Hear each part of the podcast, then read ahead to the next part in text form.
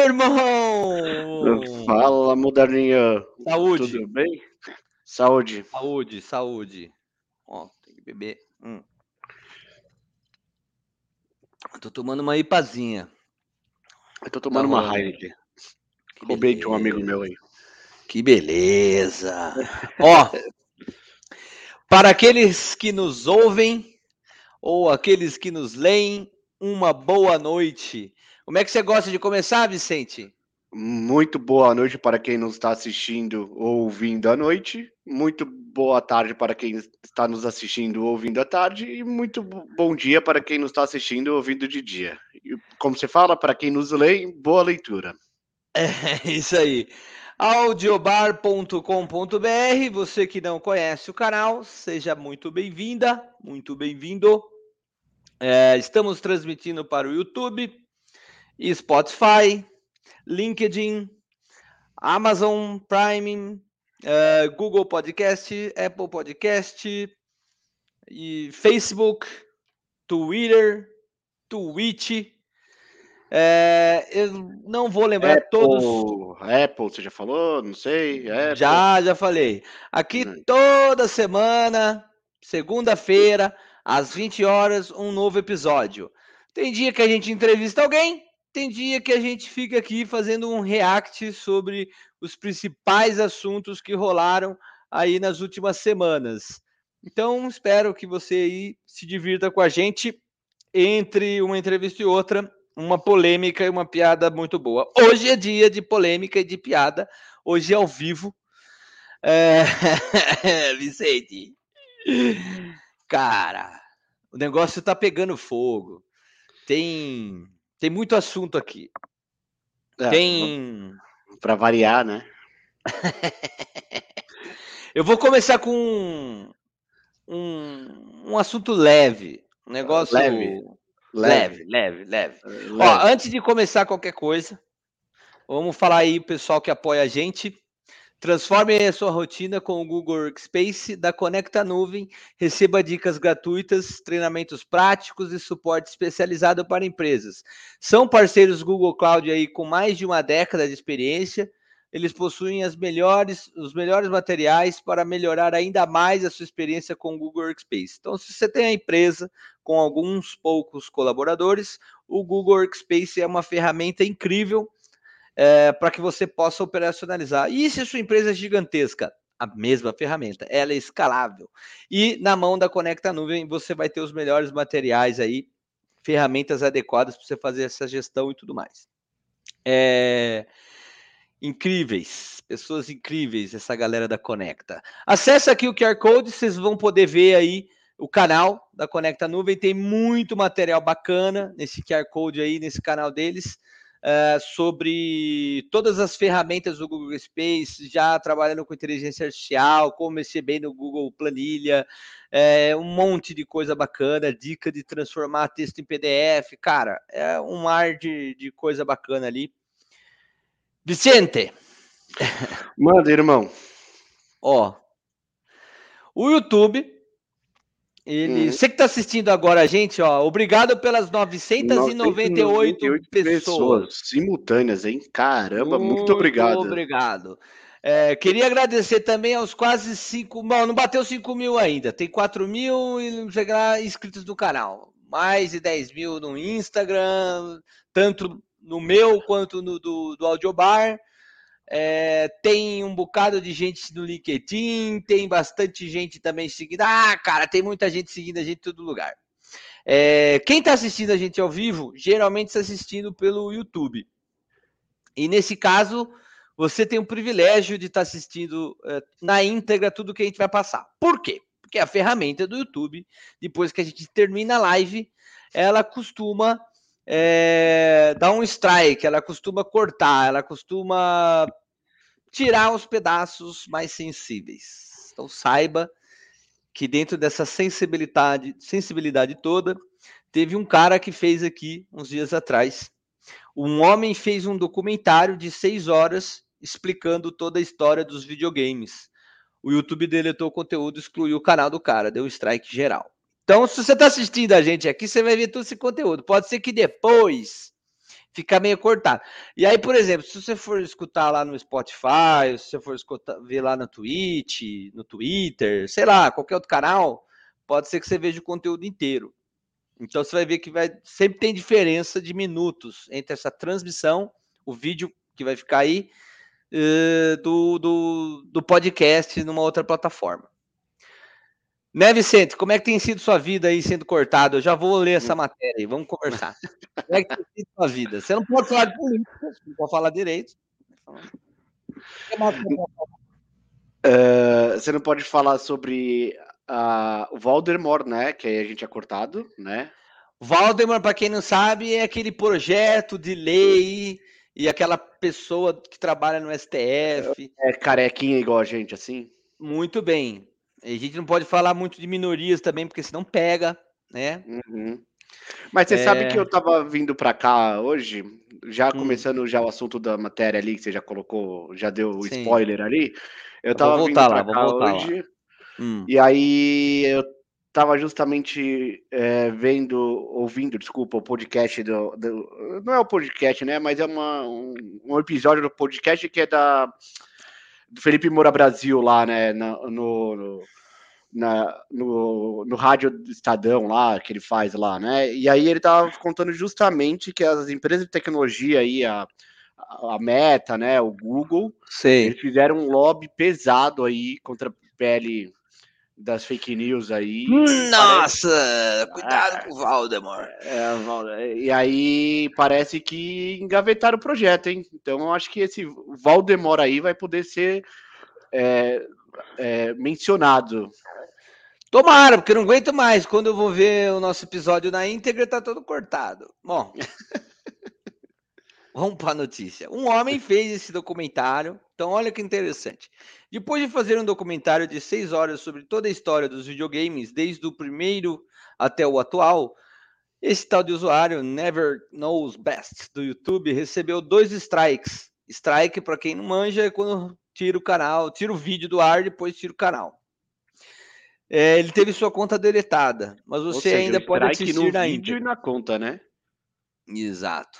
Ainda deixaram aqui algumas coisas que as pessoas elas estão repostando, né? O cara que baixou e tudo mais. Bom, o cara teve a conta uh, aí do YouTube deletada após receber strikes por conteúdo violento e sexual. Isso aconteceu por causa de alguns clipes de jogos com cenas que podem se encaixar na categoria. O lado bom é que foi a conta secundária e o login primário dele continua intacto, por enquanto. E você pode acessar o vídeo se clicar no link do primeiro parágrafo. Ele ainda não conseguiu recuperá-la, mas continua tentando, afinal era uma fonte de renda. E aí tem mais detalhes. Então o que que acontece? O cara entrou com imagens de videogame, de coisas que são fatos, os jogos já são antigos, né? Tipo, contando a história, tudo. Ah, vamos tirar o Pac-Man do ar, Vicente, é isso. Pac-Man come bolinhas e fica doidão em corredores escuros com música eletrônica. É isso. Eu já vi isso acontecer em alguns lugares, hein? Bom, diante disso, por que disso, né? Por que disso? Para falar para você que o assunto a seguir pode ser que ele seja cortado. Então, novamente, você que está assistindo a gente ao vivo aí, mande seu comentário, fica à vontade, porque ele vai cortar mesmo, e aí então você vai ficar sem saber. Aí, o que que acontece aqui, ó? A gente tem um relato do Edir Raposo no tweet, no Twitter, Twitter né? dizendo o seguinte, para as pessoas entenderem a gravidade do caso Blaze. Então, a partir da palavra Blaze, daqui em diante, eles vão tentar cortar. De acordo com as denúncias, não é apenas questão de apostar e aceitar o risco de perder seu dinheiro. O perfil cai quando o apostador está vencendo e quando volta está zerado. Segundo ponto que foi notado pelas pessoas que usam o tal do Blazer, aí, que é um site de aposta. Lembrando que não é um bet, daqueles que você tem aposta em jogos e você acaba, sei lá, acho que vai empatar, acho que vai ter tantas bolas fora, sei lá. Ele faz uma simulação como se fosse uma, uma bolsa um cassino, no ar, né? Que É, como se fosse um stock option, um stock option, desculpa. Não. Como se fosse mini, mini ações ali. Sim. E aí ele fica fazendo, indo para cima e para baixo ali, de forma aleatória. A gente imaginava que fosse de forma aleatória, que era uma brincadeira. Passou de mil, mil passou de mil ao vivo. Uhul. E aí, e aí, pelo que a gente, pelo que teve uma denúncia, acho que é um, o rapaz que denunciou, não lembro o nome, mas acho que deve ter algum vídeo dele aí. Que, é, que ele falou que... Tem vídeo, programa, vou mostrar daqui a pouco. É, o problema ali, que é, além do cara ser derrubado quando ele estava ganhando, a hum. pessoa que, por exemplo, que o influencer que indicou, a, a, indicou lá, que você entrava lá com, com código ali, promocional, ele ganhava em cima da perda do cara que ele tinha indicado. Calma. Que entrou com o código promocional dele, né? Então, calma. Eu... Sim... Tá bom, tô... Tô adiantando aí, foi mal. Não, não tá adiantando. Você é livre, canal. Se você fala o que você quiser, sabe que o YouTube vai tirar algumas partes do que você falou, mas você pode falar o que você quiser. O segundo ponto que ele fala assim, ó, não pagam parte das apostas e não respondem contatos dos prejudicados. Então aí é, a gente tem enquadrado alguns modelos de sites aí que você joga e você ganha dinheiro. Existe uma lei que está sendo tramitada, que é a lei das bets, que é para regular E, ou regulamentar aqueles, aqueles aplicativos ou sites de aposta em jogos esportivos. Esse é um. Este outro, ele entra um pouco nessa brincadeira de, de stock option, e também tem uns que é tipo cassino, cassino online. O cara gira a roleta lá e... É, só te corrigindo, stock option é outra formalidade, eu falei errado, tá? Uh, tá Stock bom. Option é aquela, aquele prêmio, aquela ação que a empresa dá como bônus para funcionário, tá? Bem, é, ele, faz a, ele faz a simulação de mini derivativos ali, de mini ações ali, né? De mini Sim. dólar, mini índice ali. Co- coisa de moeda, que sobe ou desce, mini, você ganha ou perde. Mini índice, isso. isso. Bom. E tinha gente jogando naquilo e não estava recebendo. E os, os casos começaram a pipocar, não foram casos isolados. E a coisa começou a tomar proporção. Ó, a parte mais grave envolve os garotos propaganda da marca. Cada um deles tinha seu próprio link afiliado, ou seja, quando você se cadastra através desse link que está lá na garota propaganda, da pessoa que está fazendo divulgação, é... a sua conta era automaticamente associada a essa pessoa. Se você perde dinheiro, o cara recebe parte do prejuízo e o resto ficava com a Blaze. Em outras palavras, quanto mais o fã perdia, mais o influenciador embolsava. Quem está envolvido nisso aqui? Neymar, o Felipe Neto, é... um monte de gente. Não, até o, o Flow, porque né, não Há um dando tempo spoiler, atrás... mas já dando spoiler, que a gente vai ver o vídeo do, do cara que fez todo esse documentário sobre... Ele foi ser entrevistado lá no Flow, o próprio Justo. pessoal do Flow ali, né?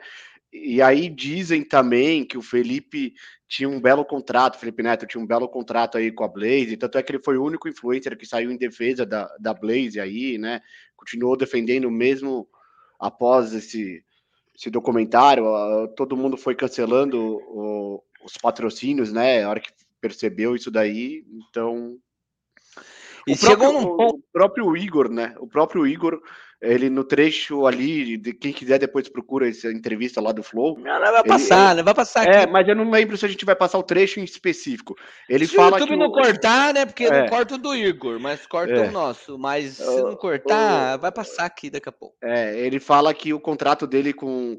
a Blaze era uma coisa, tipo, era muito boa financeiramente, mas era uma coisa meio obscura, que eles nunca sabiam o que estava por trás ali, né? Hum. Tinha, tinha muitos contratos onde o cara ganhava por assinante, sei lá, cinquenta reais, cem reais. Então é, é bem lucrativo. Se você pensar que um cara que tem milhões de seguidores fechar dez mil vendas dessa aí, dez mil uhum. contas, é dinheiro pra caramba. E assim, é, o, o site é ele dava... impressionante, né? O site, o site da Blazer pagava mais... É, do que a própria conta que o cara estava criando, porque sabia que ao longo do tempo, esse cara que estava apostando dinheiro ali, ia perder bastante e ia, ia ser rentável. Então, ele conseguia ter um custo de aquisição alto, pagar, remunerar bem. É, coisa fica mais ainda ruim quando alguns desses influenciadores passam a reportar, né, falar que é uma renda extra, que você vai poder ter uma renda extra. Aí nem... piorou, né? Piorou. Ó, o Juarez Quezada tá aqui. O que que ele mandou? Ou, oh, blá, blá, blá, legal. Mas quando é que vocês vão começar a gravar juntos no mesmo lugar simultâneo? Um bar. Simulando o bar. Simulando bar. Na verdade, sem spoiler, né, o Juarez, mas a gente tá com um projeto com a cervejaria. Aliás, um abraço aí para os nossos amigos da cervejaria que com certeza estão assistindo a gente. Então, em breve, a gente já vai ter os episódios aí dentro é, de, de, de um bar simulado, mas na verdade vai ser um bar de verdade, tá? A gente vai receber pessoas interessantíssimas lá para a gente bater um papo e tomar um bom, uma boa cerveja aí daquelas artesanais. Certo, o, projeto, o projeto já era para julho, deu uma atrasadinha, como todo bom projeto. Exato, quem manja de projeto... Não existe sabe. Projeto aqui no Brasil que não, que não atrase. Ele deu uma atrasadinha, mas acho que para o final de julho ali, agosto, a gente vai estar tá, tá junto. Não, fazendo um não existe no mundo projeto que cai na data certa. mil e cinquenta pessoas, né, aqui, ô Vicente, mil e cinquenta. Ó, irmão, mas tem uma meta aí, né? Assim, tem um, uma meta não, tem um dado, tem um dado, né? Se eu não me engano, na Alemanha, noventa por cento dos projetos são concluídos dentro do prazo, orçamento, lá, lá, lá. Aqui no Brasil, esse número não chega a cinquenta. Então, tem, tem umas, umas contas aí, né? Não é assim. Olha, eu não sei o que os caras fazem na Alemanha, a gente precisa aprender. É, mil e setenta e seis ah. pessoas, obrigado. Ó, vamos falar do caso Blazer, não vamos falar de projeto hoje. Então, o Blazer que foi um projeto bem sucedido para quem fez, né?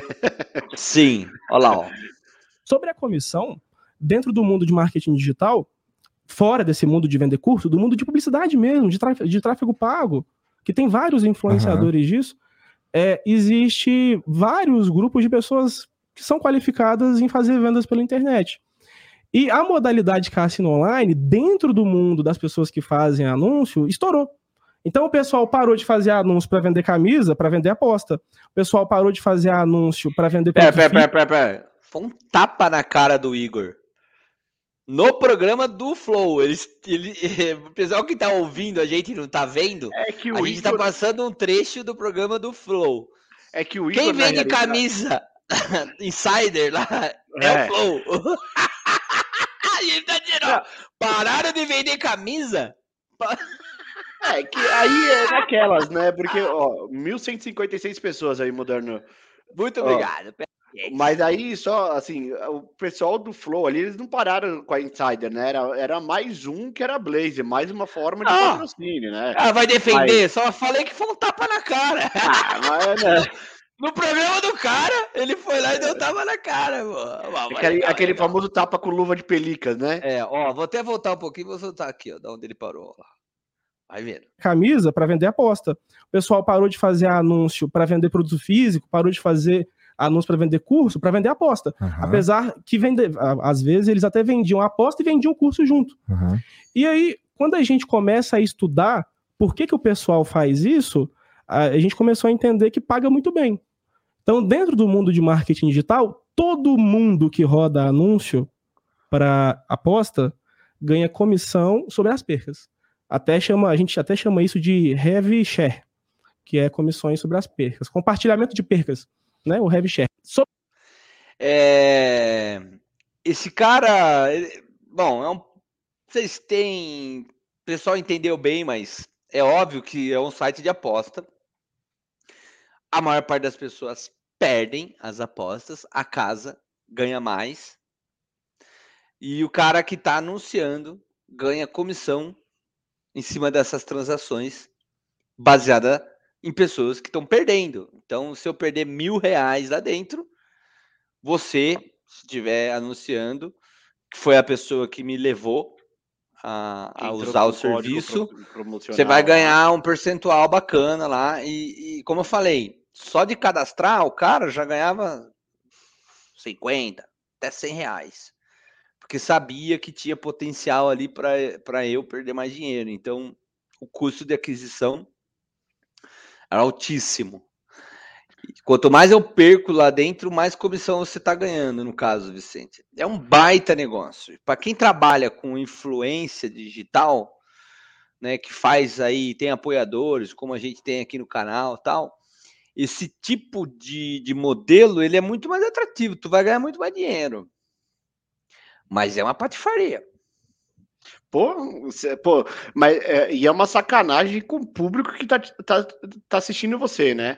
Ainda que alguns grandes canais aí colocavam, ah, isso daí é uma forma de entretenimento, não, não é uma renda extra, é uma forma de brincadeira. Alguns venderam como renda extra. Então é, alguns, isso, é isso que eu tô falando. Ainda que alguns venderam, tipo, como, ó, como uma forma de entretenimento, blá, blá, blá. Mas, cara, você tá fazendo com que as pessoas perdam dinheiro e você tá ganhando em cima disso. E, e o pior é o teu público. Porque hum. o cara confiou na tua palavra. Então, né? Nessa o Felipe Neto tomou vários cancelamentos, é isso?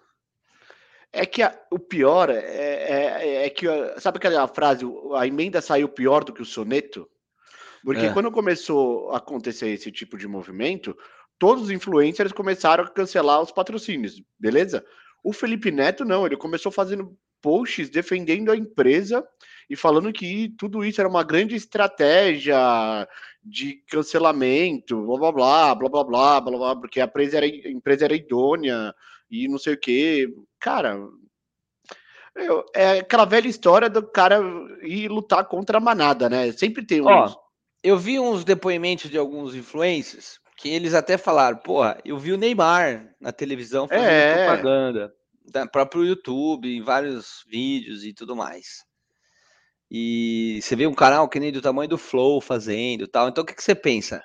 Porra, tem uma empresa séria, que tem um patrocínio amplo aí, tá com bala, tá com dinheiro e tá me prestigiando, tá vindo atrás de mim. O Moderno, querendo... é totalmente justificável. Vamos, é totalmente justificável. Não estou entrando no mérito. O problema Mas é a partir você... do momento que você sabe...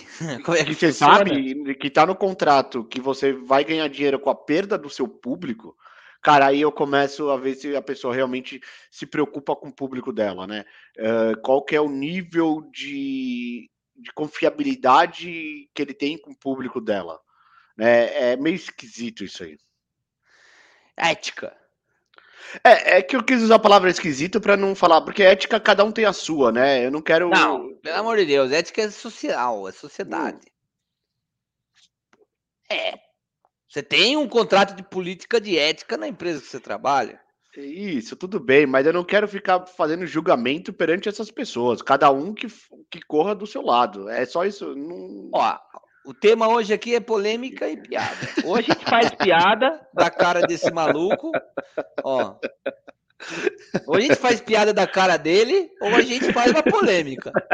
Eu acho. Esse cara foi o que denunciou. Tá, então... Não, é, é, eu acho que é mais fácil bater no Felipe Neto aí, no amigo do Valdemar. E você sabe que esse cara que tá na tela aqui, eu não lembro agora o nome dele, ele... Aí o pessoal fala, ai, como é que você traz a matéria? Não lembro o nome, já ouviu isso.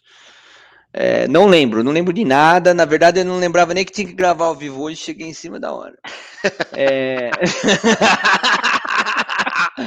Ó, esse cara, ele sofreu um repúdio dos influenciadores por ter levado um vídeo É, documentário de alguns minutos e tudo mais, falando sobre o caso. Hum, uma espécie de jornalismo... É... Não, não deixa de ter um jornalismo Inves... investigativo. Investigativo, né? investigativo. Não deixa de é. ter, né? Porque, assim, não, não é porque o cara... Foi. Foi, foi, foi. É, o cara não é jornalista, também não é detetive, mas ele fez um, um vídeo documentário investigativo sobre o tema. Ele descobriu as empresas que estavam por trás, ele foi entender o modelo de negócio, quem eram os influenciadores que estavam trabalhando, destes influenciadores, quem estava falando que, que era uma renda extra, e, e, e, isso, e esses influenciadores caíram de pau em cima dele, né? Tipo, repudiaram ele. Tá lógico, né? E o que esse cara fez, na verdade, foi um ser, bom serviço para a sociedade. O número de pessoas que tem no Reclame Aqui é grande. Aí teve gente falando, não, mas são milhões de apostadores e alguns cinco mil, seis mil só que estão reclamando. Mas, cara, o quanto de gente que não reclama? É. E assim, se você partir do pressuposto que a casa sempre está ganhando, os poucos que ganharam da casa, que ganharam do site e da Blaze, não receberam, não estão recebendo. Até instigaram ele na entrevista e perguntaram para ele, você conhece alguém? Olha lá, mil cento e trinta e um pessoas, esse negócio tá ficando bom aqui. Você conhece alguém que ganhou e conseguiu tirar? Até conhece. Eu até conheço, mas não eram valores estratosféricos.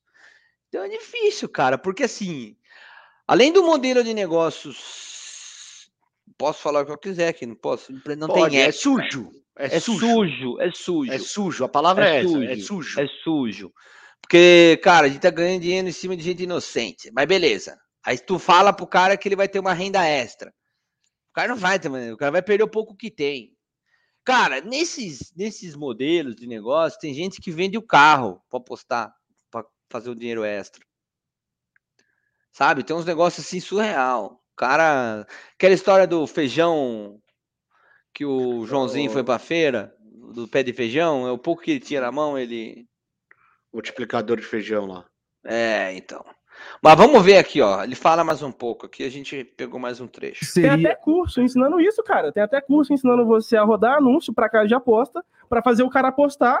Quando o cara perder dinheiro, você vai ganhar. Aham. E aí... É, se... Eu tô confiando em você, eu não sei disso. Não, você... tem, tem curso, a internet vai, vai colaborar e, e você vai ver que tem mesmo. Tem gente que vende curso de marketing digital e fala, ó, a melhor maneira de você é, ganhar dinheiro aqui é você se afiliar a uma casa de aposta, e aí elas pagam comissões altíssimas. Acontece, ô Igão, de algumas, algumas casas é, pagarem, por exemplo, quando você roda o anúncio, o cara entra no seu funil de venda, você convence ele a apostar. Quando o cara deposita cinquenta reais, você ganha cem reais de comissão. Então, assim... elas pagam até mais do que o cara deposita, tendo prejuízo, porque na expectativa que ele vai colocar mais dinheiro, você vai ganhar dinheiro com isso. Então, às vezes tem muito disso. O cara trabalha com a internet, ninguém sabe como é que ele ganha dinheiro. Nossa, como é que esse cara ganhou dinheiro? E aí, Vicente, é o que a gente tá comentando. Como é que esse cara ganha dinheiro na internet? Ah, velho. Ó, acho Ó, que o Juliano tem você... um comentário no LinkedIn bem interessante aí. Ô, oh, pessoal que tá aí pelo LinkedIn, um dos desafios é encontrar um equilíbrio saudável entre o mundo digital e o mundo real. Comente, Vicente. Juliano, eu concordo cem por cento com você, porque, assim, né, por mais que a gente falou, o moderno Discord de mim, que eu falo que a internet ainda é uma terra sem lei, que tem leis, só que não são aplicadas ainda, né? O, eu acho que eu, o, esse tipo de situação também acontece na vida real, né? É, a gente tem modelos aí de mini índice, mini dólar, que as corretoras que ganham dinheiro absurdamente, a galera tem cursos, venda, tal, isso aqui, não deixa de ser um, um, uma espécie de um cassino, né? E aí é o mundo real ali, literalmente, né? Não tem aquela frase que todo dia sai um otário, um esperto de casa, e quando eles se encontram, sai negócio. É a vida Ou real se... como ela é.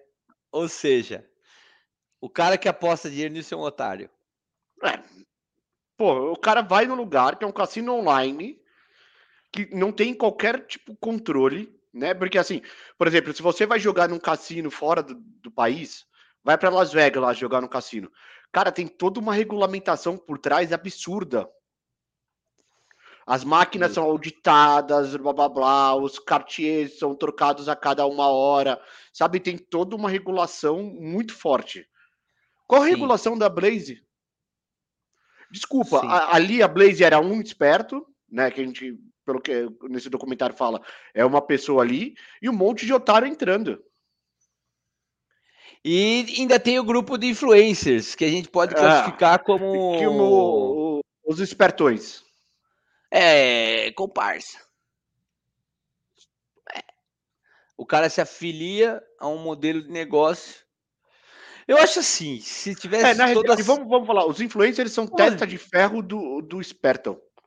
Vamos fazer assim, ó. Eu concordo também aí com o Juliano. Tem que ter aí. Agora sim.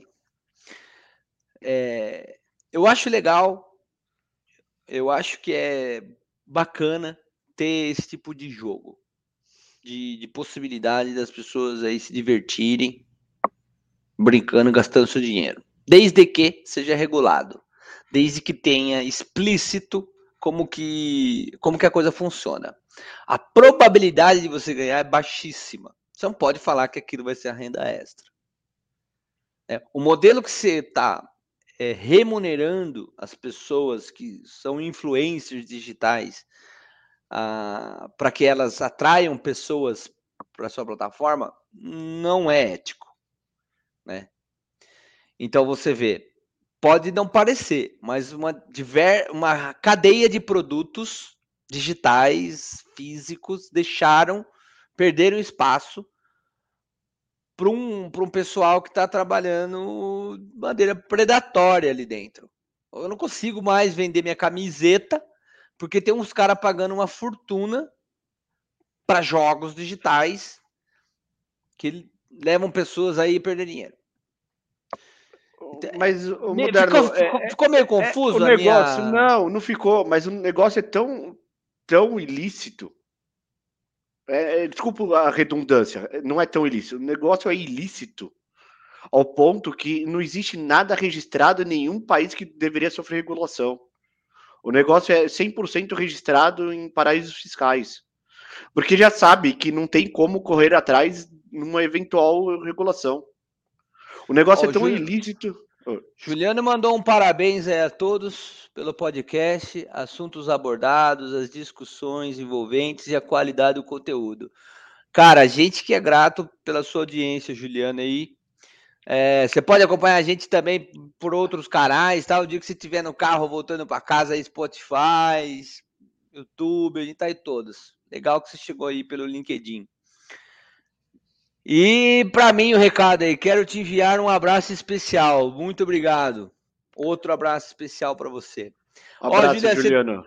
Você trouxe sorte para nós, Ju, bateu aqui mil cento e onze, nós temos um monte de um aqui, um, um, um, um, mil cento e onze. É, isso daí até... transforma em numeral, decimal, porque parece um numeral. Né? Um grande abraço e parabéns a todos novamente pelo C N Trabalho Podcast. Ó, valeu, Ju. Cara, então, eu acho que é bacana o, as pessoas poderem ter jogos digitais e que o modelo é baseado aí na recompensa em dinheiro vivo. Seja na roletinha, seja os bets, que é importante separar, né? O negócio, mil cento e setenta e três pessoas, tá crescendo, obrigado. É, separar, né? É, Sportbet, aquelas outras marcas trabalham ah, muito com resultado de futebol, resultado de basquete. Eles não têm controle, tá, né? Assim, é, eles não, não têm controle. É... Tem um modelo estatístico por trás que eles fazem o um cálculo. Ó, mil duzentos e oito, Moderno, já que você tá cantando aí. Valeu, é, nós estamos fazendo a meta aqui, é. Vamos dobrar. Aí, e assim... Aí, o é... negócio ali, ele trabalha em cima do, do modelo estatístico para falar qual que a aposta vai pagar mais, blá, blá, blá, blá, blá. Pode ser que você Cara, dê certo e acabou. É... É, esse outro de dinheiro, de, de, de moeda, ah, o dólar subiu, o dólar desceu, você aposta no que você quiser, lá tal, não deixa de ser assim também. É regulado. É regulado. Agora sim, precisa ter regulação desses jogos, até para o cara fazer uma publicidade. As pessoas envolvidas nisso tudo tem que se ligar que, tipo, porra, você está empurrando o seu, a sua audiência para o modelo de negócio onde ele não vai ter renda extra, ele vai perder grana. A, é diversão. Ele tem que gastar lá um dinheiro que ele já ia gastar num bar, audiobar ponto com ponto b r, por exemplo, e não e não prometer que o cara vai ter garantido retorno, sabe? Então, pra mim é um bando safado. E aí acaba proibindo um monte de joguinho bacana, né? Não sei, um monte de oportunidade. Uma empresa pode sujar o mercado inteiro. Não é? é? Mas não é, pode sujar, né, Moderno? É um, já nasceu de forma ilícita, né, essa empresa, né? Então, é, não tem o que sujar, né? Porque é só separar o joio do trigo ali, né? Por exemplo, é o que você falou, você colocou lá os bets da vida aí, é, mas os bets, é, ele, não, ele não controla a variável que tá ali, né? Essa Blaze, ela controlava a cadeia inteira. É diferente. E, e o pior, além dela controlar a cadeia inteira, ela não pagava quem, quem ganhava, né? Tem um monte de reclamação ali e tal, não sei o que, não pagava quem ganhava. Ou seja, o negócio era o seguinte, ó, eu só vou pagar os influencers. Isso daí lembra até um pouco de estilo de pirâmide, né? Que aí tem os influencers que vão chamando, sim, e aí quem tá aqui embaixo não recebe nada e vai, e vai cascateando pra cima. Não, e tem aquela brincadeira, né? Tô procurando uma pirâmide no comecinho. Você já viu esse, é. esse meme? É, é que porque a pirâmide no começo ela dá dinheiro, igual maquininha de caça-níquel. No começo é. ela dá dinheiro, a hora que fica atraindo a galera... É que se a gente entrar nesse assunto de, de pirâmide aí, aí que eu vou soltar as polêmicas mesmo aqui. Porra, mais, vai. Mais. Ah. Não, a gente nem foi pauta, né? Mas uma, uma hora a gente traz aqueles famosos marketing multinível aí. Ó, não é, não é porque é marketing multinível que é pirâmide, tá? Tem um monte de marketing multinível aí que é tranquilo, é, funciona, mas, mas tem. Associar uma coisa, é, uma coisa é o marketing multinível, outra coisa é se o modelo é de pirâmide ou não. Só isso que eu queria deixar claro.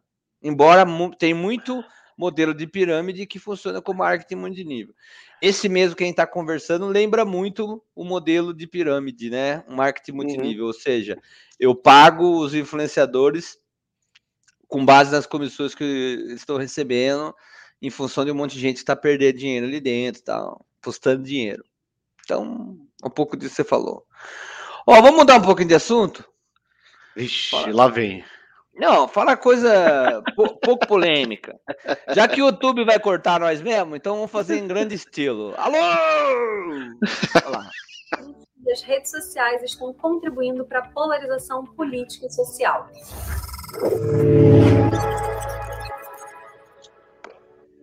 Antes de tudo, é preciso dizer que os algoritmos não estão causando a polarização, mas sim que eles são mais um fator que nos ajuda a compreender esse processo de polarização. Dois elementos nos ajudam a entender isso melhor. O primeiro deles envolve os chamados filtros bolha, como um resultado do processo de recomendação ultrapersonalizado por algoritmos nos nossos feeds nas redes sociais. Para fazer essas recomendações, os algoritmos se baseiam nas nossas informações e preferências preferências passadas e também naquelas preferências de pessoas parecidas com a gente. Um aspecto que os especialistas vêm chamando a atenção é que essas recomendações seguem tendências de segmentação homofílicas. O que isso significa? Bom, você sabe o que é homofílico?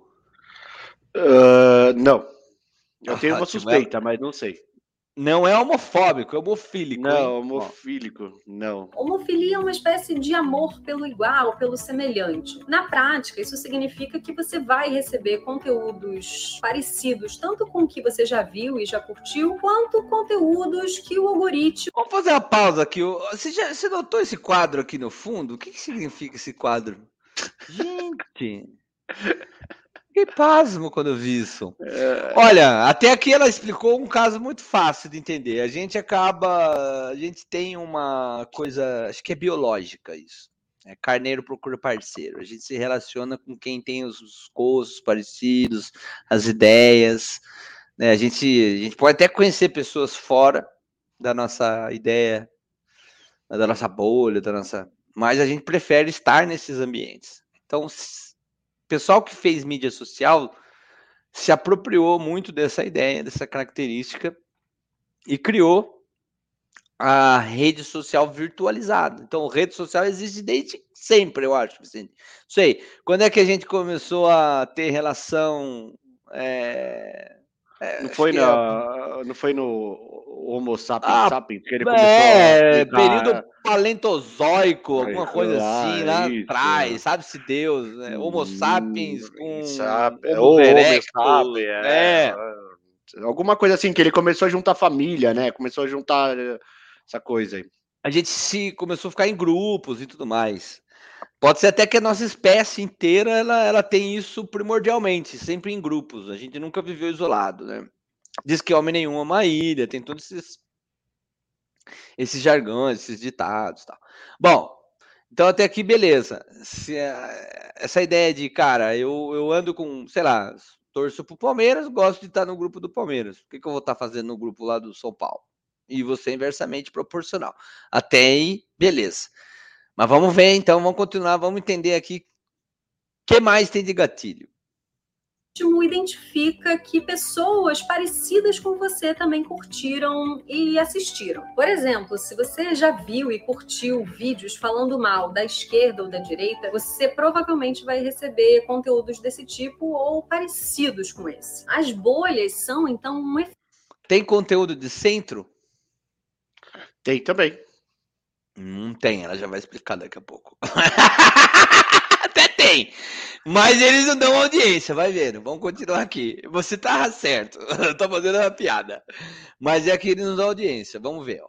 Feito desse universo informacional ultra personalizado que tende a te mostrar mais do mesmo, o que acaba dando a impressão de que todo mundo na sua rede social pensa parecido com você ou está falando sobre os mesmos assuntos. E isso, na verdade, é só uma impressão, porque a maior parte dos seus amigos e daquelas pessoas que você está vendo provavelmente estão dentro da sua bolha. Com o tempo, isso vai isolando os usuários de conteúdos com diversidade de perspectivas e divisões de mundo, o que, por sua vez, acaba alterando a nossa percepção da realidade. O que já era natural, você não acha? Sim, sim, completo. O... Você sabe que, indo nessa linha que ela tá falando aí, eu tava assistindo aquele ponto do meio lá do Pedro Doria. Acho que é Pedro Doria, sim. Não é isso? Sim, Pedro Doria. E aí um cara mandou um comentário para ele, falou, ah, pô... Desde a eleição do nosso presidente Lula, que é o primeiro vídeo que eu consigo assistir o seu, tal, não sei o quê. E ele falou exatamente isso, que essa troca de, de opiniões diferentes é o que faz você raciocinar sobre a, aquela tua opinião tão convicta. Será que o que... O que verdade eu, absoluta. Verdade absoluta, sabe? É assim, pô, eu acho que o moderno é São Paulino desde criancinha. Não, não é a minha verdade absoluta. Eu tenho que escutar o moderno falar sobre a história da vida dele para ver se muda essa, essa, essa minha verdade absoluta. E a mesma coisa, essa polarização política que a gente está vivendo, não só no, no Brasil, né? Que nem livros que nós já lemos juntos aí, é, que começou lá na Itália, Estados Unidos está acontecendo isso. Hoje mesmo eu estava vendo também, um, acho que você vai trazer aí do, do rock lá no... no falando dele, dele falando que existe uma, se você perguntasse para ele há dez anos atrás sobre uma probabilidade de guerra civil nos Estados Unidos, ele ia falar que é, era nós não impossível. Vamos trazer isso hoje não, nós vamos trazer isso numa entrevista, mas eu não vou dar spoiler. Ah, é agora verdade, dar, entrevista, a gente vai trazer numa entrevista. Conf... Isso. Não, tá tudo e aí, bem. E aí ele fala que, que hoje já existe um risco baixo, mas existe um risco dos Estados Unidos ter uma guerra civil. Ou seja, você vê como que a polarização está chegando no, na, na principal democracia do mundo, o que, que ela está manipulando de informações ali dentro. Mas é uma boa pedida. Você que está ouvindo o nosso episódio aqui hoje ao vivo, sem cortes, sem censura, sem conteúdo sensível, porque agora está rolando isso. Você falar de conteúdo sensível, vão cortar. Então, se cortaram, você está chegando agora, não está entendendo o que está acontecendo... Então, é porque já cortaram a gente, mas vamos vamos falar de uma verdade absoluta. Uma verdade absoluta agora para você. Você já pensou em como as ferramentas empresariais do Google poderiam tornar seu dia a dia ainda mais produtivo? Já pensou aí, Vicente? Já, já pensei e utilizo um ambiente corporativo aí. E eu também utilizo. E para você que ainda não utiliza, entenda uma coisa, ele com a Conecta Nuvem, você pode descobrir o poder do Google Workspace e vai transformar a maneira como você usa o Google Drive, o Google Planilhas, Google Tables. Cara, nesse Q R Code você tem acesso ao canal dos caras de graça, só para você entender ali, você já vai receber dicas sobre treinamentos práticos, suporte especializado, tudo para sua empresa ou para você que quer ir aprender mais sobre essas ferramentas. Tá? Esses caras, a verdade absoluta é agora, é um fato. Né? Eles são fato parceiros mesmo. Da, são parceiros da Google Cloud há mais de dez anos. Então, são top um aqui no Brasil. Tá? É, a experiência que esses caras têm, nenhuma outra empresa aqui no Brasil vai ter. Então, a Conecta Nuvem tem aí as melhores os melhores materiais e ferramentas para melhorar ainda mais a sua experiência com o Workspace do Google. Não perde mais tempo, segue aí o pessoal no canal no YouTube da Conecta Nuvem ou acessa o site conecta nuvem ponto com ponto br, entre em contato, fuça lá, você vai gostar do material que você tem ali. Isso é uma verdade absoluta. Pô, concordamos, hein? É exatamente isso. Ó, o Juliano tá aqui perguntando pra gente. Como vocês poderiam aconselhar e orientar as pessoas interessadas em aproveitar as oportunidades de renda extra ou empreendedorismo oferecido pela inteligência artificial? A gente vai entrar nesse assunto em dez minutinhos, cinco minutinhos, a gente vai entrar nesse assunto. Tem coisa, tem coisa bacana aqui, então a gente já volta com essa pergunta. Mas antes, vamos, vamos ver o que é a, a ideia de bolha. Por que que eu brinquei com vocês, gente, que não tem ninguém de centro? Como é que isso se deu, né? Por que que, embora a gente tenha várias bolhas, por que que tá tão polarizado as extremidades? Principalmente quando a gente pensa no, no aspecto político, né? Ou religioso, essas coisas que, que causam discussão. Lembra que a gente falava, a gente não discute política, religião e futebol? A gente brincava? Então são assuntos polêmicos e por que que as mídias sociais elas têm, cada um num, numa extremidade muito grande. Vamos ver o que que essa moça maravilhosa está contando para nós. Já que estamos vendo cada vez mais conteúdos que reforçam as nossas próprias perspectivas e quase nada de outros conteúdos que se contrapõem às nossas opiniões, aos nossos valores e às nossas crenças. O segundo elemento tem a ver com o modelo de negócios das redes sociais baseado no engajamento. Plataformas de redes sociais precisam que seus usuários passem o máximo de tempo possível ativos em seus serviços e eles usam o poder dos seus algoritmos para isso. Por isso, normalmente, elas não se preocupam tanto se as bolhas estão gerando polarização, desde que elas estejam gerando engajamento. E normalmente, conteúdos sensacionalistas, discurso de ódio, fake news, tudo isso gera muito engajamento. Tá respondido? Ficou alguma dúvida, Vicente? Não. É, se a gente tivesse um canal de centro, né, algo que fosse... Bom, a gente tem, né? É, é isso que eu ia falar. Ela não é pautada nas a, extremas. Nossa opinião aqui é mais de... Ninguém quer saber de política. É. Agora, se você trouxer aqui uma, uma daquelas teorias conspiratórias, tal, começa a ferver. O negócio explode, é incrível. Não é assim? Então, o uso das ferramentas, Vicente... já está mais do que entendido. Mas precisa de um... uma regulação. Como a, a gente... gente tem um episódio que a gente fala bastante sobre isso daí. Que sim, é aproveita que não deram strike nele. Vai lá, procura é. no canal. Que é, é P L... da saúde. Não, mas dois da saúde. Meia, não posso isso. falar. É.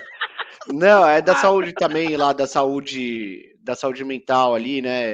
E aí a gente abordou exatamente isso, que a gente teve até uma discussão, eu e você, uma discussão, um debate. Ó, mil cento e oitenta e nove pessoas, eu adoro ah. quando enche de gente assim, cara, adoro. Que a gente teve um debate aí sobre você procurar coisas fora da sua bolha, não sei se você lembra desse episódio, é, que aí você falou, pô, lembro, mas lembro. Não faz bem pra tua saúde mental você ir para uma opinião muito de extrema. Eu concordo que não faz bem. Mas, por exemplo, eu vou dar eu volto lá para o Pedro Doria. Eu sou um cara a favor do, da Lava Jato. Você, eu sei que é um cara que é, já foi a favor da Lava Jato, hoje você tem suas restrições ali quanto à Lava Jato. Aí você pega o Pedro Doria, que ele é um cara que, igual você, foi a favor e hoje ele é cem por cento contrário à Lava Jato, né? A Lava Jato, desculpa. Eu assisto os vídeos dele, mesmo assim, e continuo discordando Olá. dele nos pontos, mas eu paro para assistir os vídeos dele pra... porque é uma opinião contrária à minha. Você eu... vê, os vídeos desse cara tem pouco engajamento se você comparar com os vídeos do Monark. Ou com, com o próprio Joel Jones lá, John Jones lá. O cara, Também. Também. Ou outro cara que virou assessor da Dilma, lá, aquele economista que virou assessor da Dilma, que fala que de vez em quando é, matar pessoas que não pensam iguais ao comunismo é legal. Ah, você nem começa. Mas por que que nós estamos trazendo isso? É bem simples. Essas pessoas que geram opiniões bem, bem sensacionalistas estão ganhando dinheiro em cima de você. Hum. É isso que está acontecendo. Então, da mesma forma que aquela plataforma de jogo online está ganhando dinheiro em cima de você, esses caras que têm opinião sensacionalista estão ganhando dinheiro em cima de você. Eu arrisco a dizer, e aí não posso cravar, que muitas vezes essas pessoas que vendem essas ideias, essa narrativa, elas sequer acreditam naquilo que elas estão falando. Mas simplesmente ela sabe que ela tem um público, né? Então, muitas vezes pode nem ser genuíno a opinião dessas pessoas, mas ela sabe que ela tem um público e as pessoas acreditam, seguem. Quer dizer, tem que começar a ficar ligeiro. Como que é, Vicente? Todo dia sai um otário na rua e um esperto. E aí eles se encontram e fazem negócio. É isso? É isso. Nas, nas redes sociais não é diferente. É, a partir do momento que os algoritmos entenderam como que se...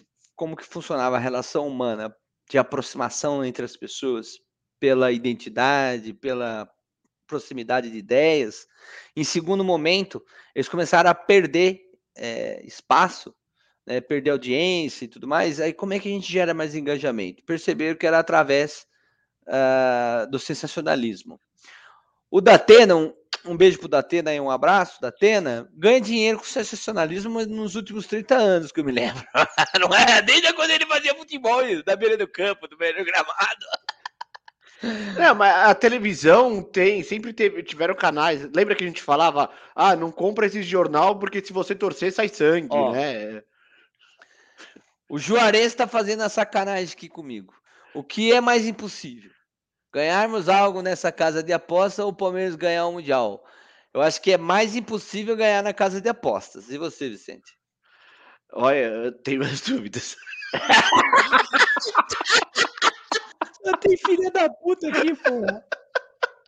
O Juarez torce pra que time, Vicente? Você sabe? Ele tá lá no Juarez México, é São tá? Paulino, raiz. Ah, tá bom, então eu vou jogar aí pra você, Juarez. O que, que é mais difícil ou mais fácil? Ganhar nessa casa de aposta ou São Paulo ser campeão esse ano? Porra, Moderno, pra que isso? Vai judiar, cara. Vai, ser... vai judiar, mano. Tudo bem que a pergunta dele judiou de vocês, mas você não precisa de tudo isso também. Ah, não pode mais usar esse termo, já cortaram nós. Tem que falar. Ah, é verdade, é, é verdade, verdade, eu esqueço. De vez em quando eu solto, foi mal. Isso é histórico, tem a ver é. com a comunidade, porra, aí fudeu. Ah, é difícil demais. Ó, mais um corte pro YouTube. É, vamos fazer o seguinte.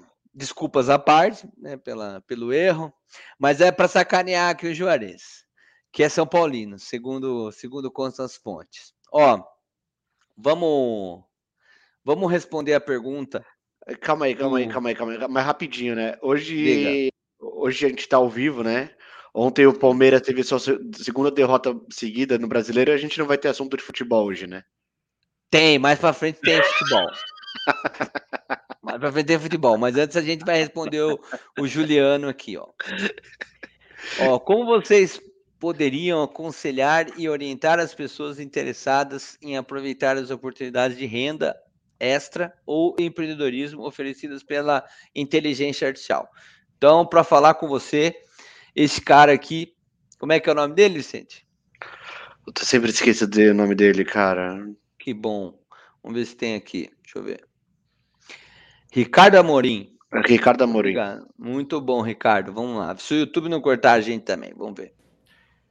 Em geral, tecnologias não surgem e imediatamente transformam a forma como a gente vive, como a gente trabalha. Pelo menos não transformam a forma como todo mundo faz isso de uma forma imediata.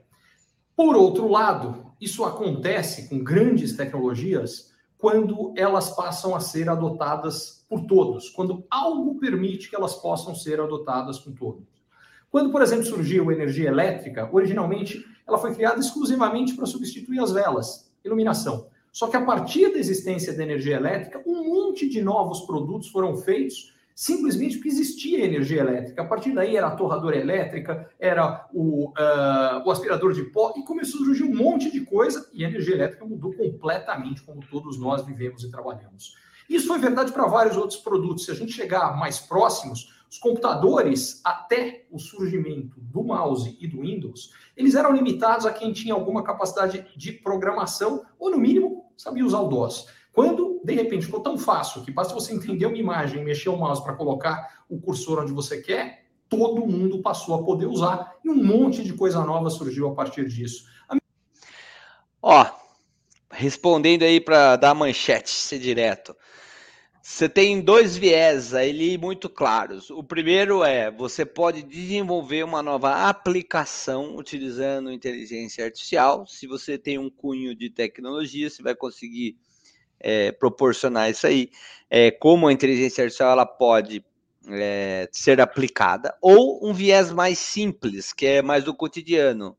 Uh, a ideia do chat é justamente para levar a tecnologia para as pessoas mais comuns, que não tinham aquela... Porque já tem alguns anos que está rolando, mas era tudo muito com, com tecnologia, com A P I, com, com código-fonte e tal. Você pode incorporar no seu dia a dia. Como você se torna mais produtivo utilizando o chatbot para você conversar. Como, com, como você pode é, melhorar o seu trabalho. Então, se você escreve artigos, você pode melhorar a forma como esses artigos estão sendo escritos. É, você pode fazer palestras, você pode pedir receitas, né? Pessoal que mexe com influência aí de, de, de coisas de... Como que é aquelas mensagens, Vicente? De motivacionais. Motivacionais, lá. Pode pedir para o chat gerar para você com determinado tema. Existe uma infinidade, a gente ainda está descobrindo. Está descobrindo, mas sei que é uma coisa que me ocorreu agora, pensando na pergunta hum. do Juliano, e até hum. foi uma coisa que aconteceu com a gente num grupo nosso de amigos lá, que um amigo nosso estava precisando desenvolver de forma rápida um site, e eu até falei para ele, falei, pô, entra nesse, nessa inteligência artificial ali, você vai conseguir em instantes fazer o teu site. Pô, eu não tenho tempo para isso. Olha a otimização de um projeto bacana, né? Então, o cara lá vai, tipo, montar um site rapidinho para uma pessoa e vai entregar ele todo prontinho, sem precisar ficar... Lógico, hoje em dia tem aquelas plataformas que montam um site, drag and drop lá, tal, sei o quê, mas já fazer um site pronto, muito específico para aquela pessoa, usando inteligência artificial. Porque você vai, você vão, vai ter pessoas, né? Vão ter pessoas que não vão ter tempo ou paciência para... Pra, por exemplo, para criar um site.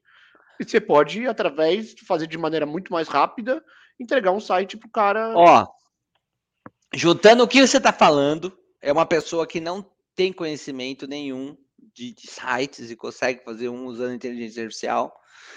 Tem aqui um estudo que é ótimo. Estudo descobriu que os chatbots permitem que pessoas sem treinamento laboratorial criem vírus pandêmicos. Que pariu. Uma polêmica piada aqui, ó. Então, ele foi realizado é, por Cambridge e Harvard. Então, é um estudo sério. E, e ele levanta a hipótese de que as inteligências eh, generativas, elas conseguem...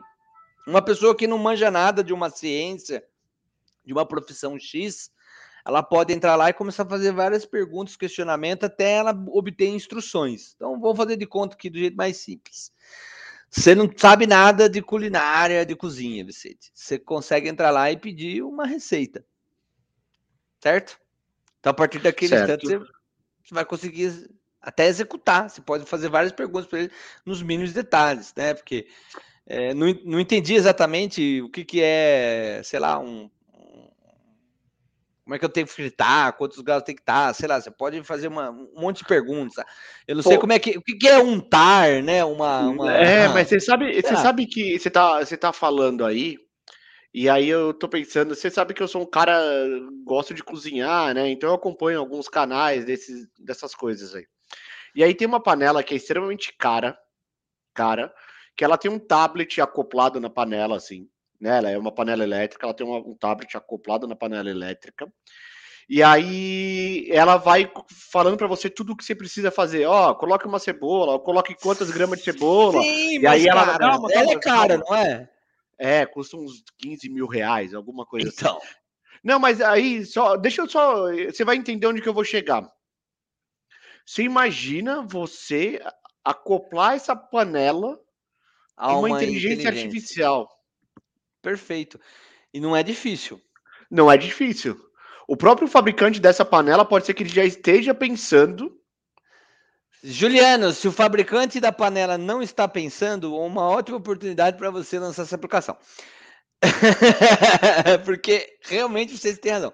Porque assim, a tese desses caras de Cambridge e Harvard é o seguinte: a tese básica da equipe de pesquisa é que esses modelos de linguagem, né, as inteligências artificiais, facilitam o acesso ao conhecimento especializado. Então, na verdade, você consegue fazer perguntas de mecânica, de uma série de outras coisas, sei lá, pense em alguma coisa, você consegue é, obter informação.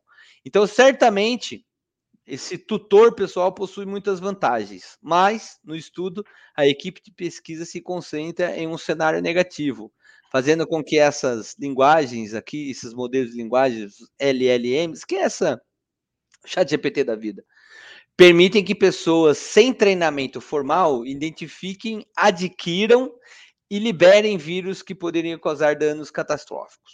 Então, a ideia aqui não é que você saia daqui fazendo isso, mas você tem uma ideia.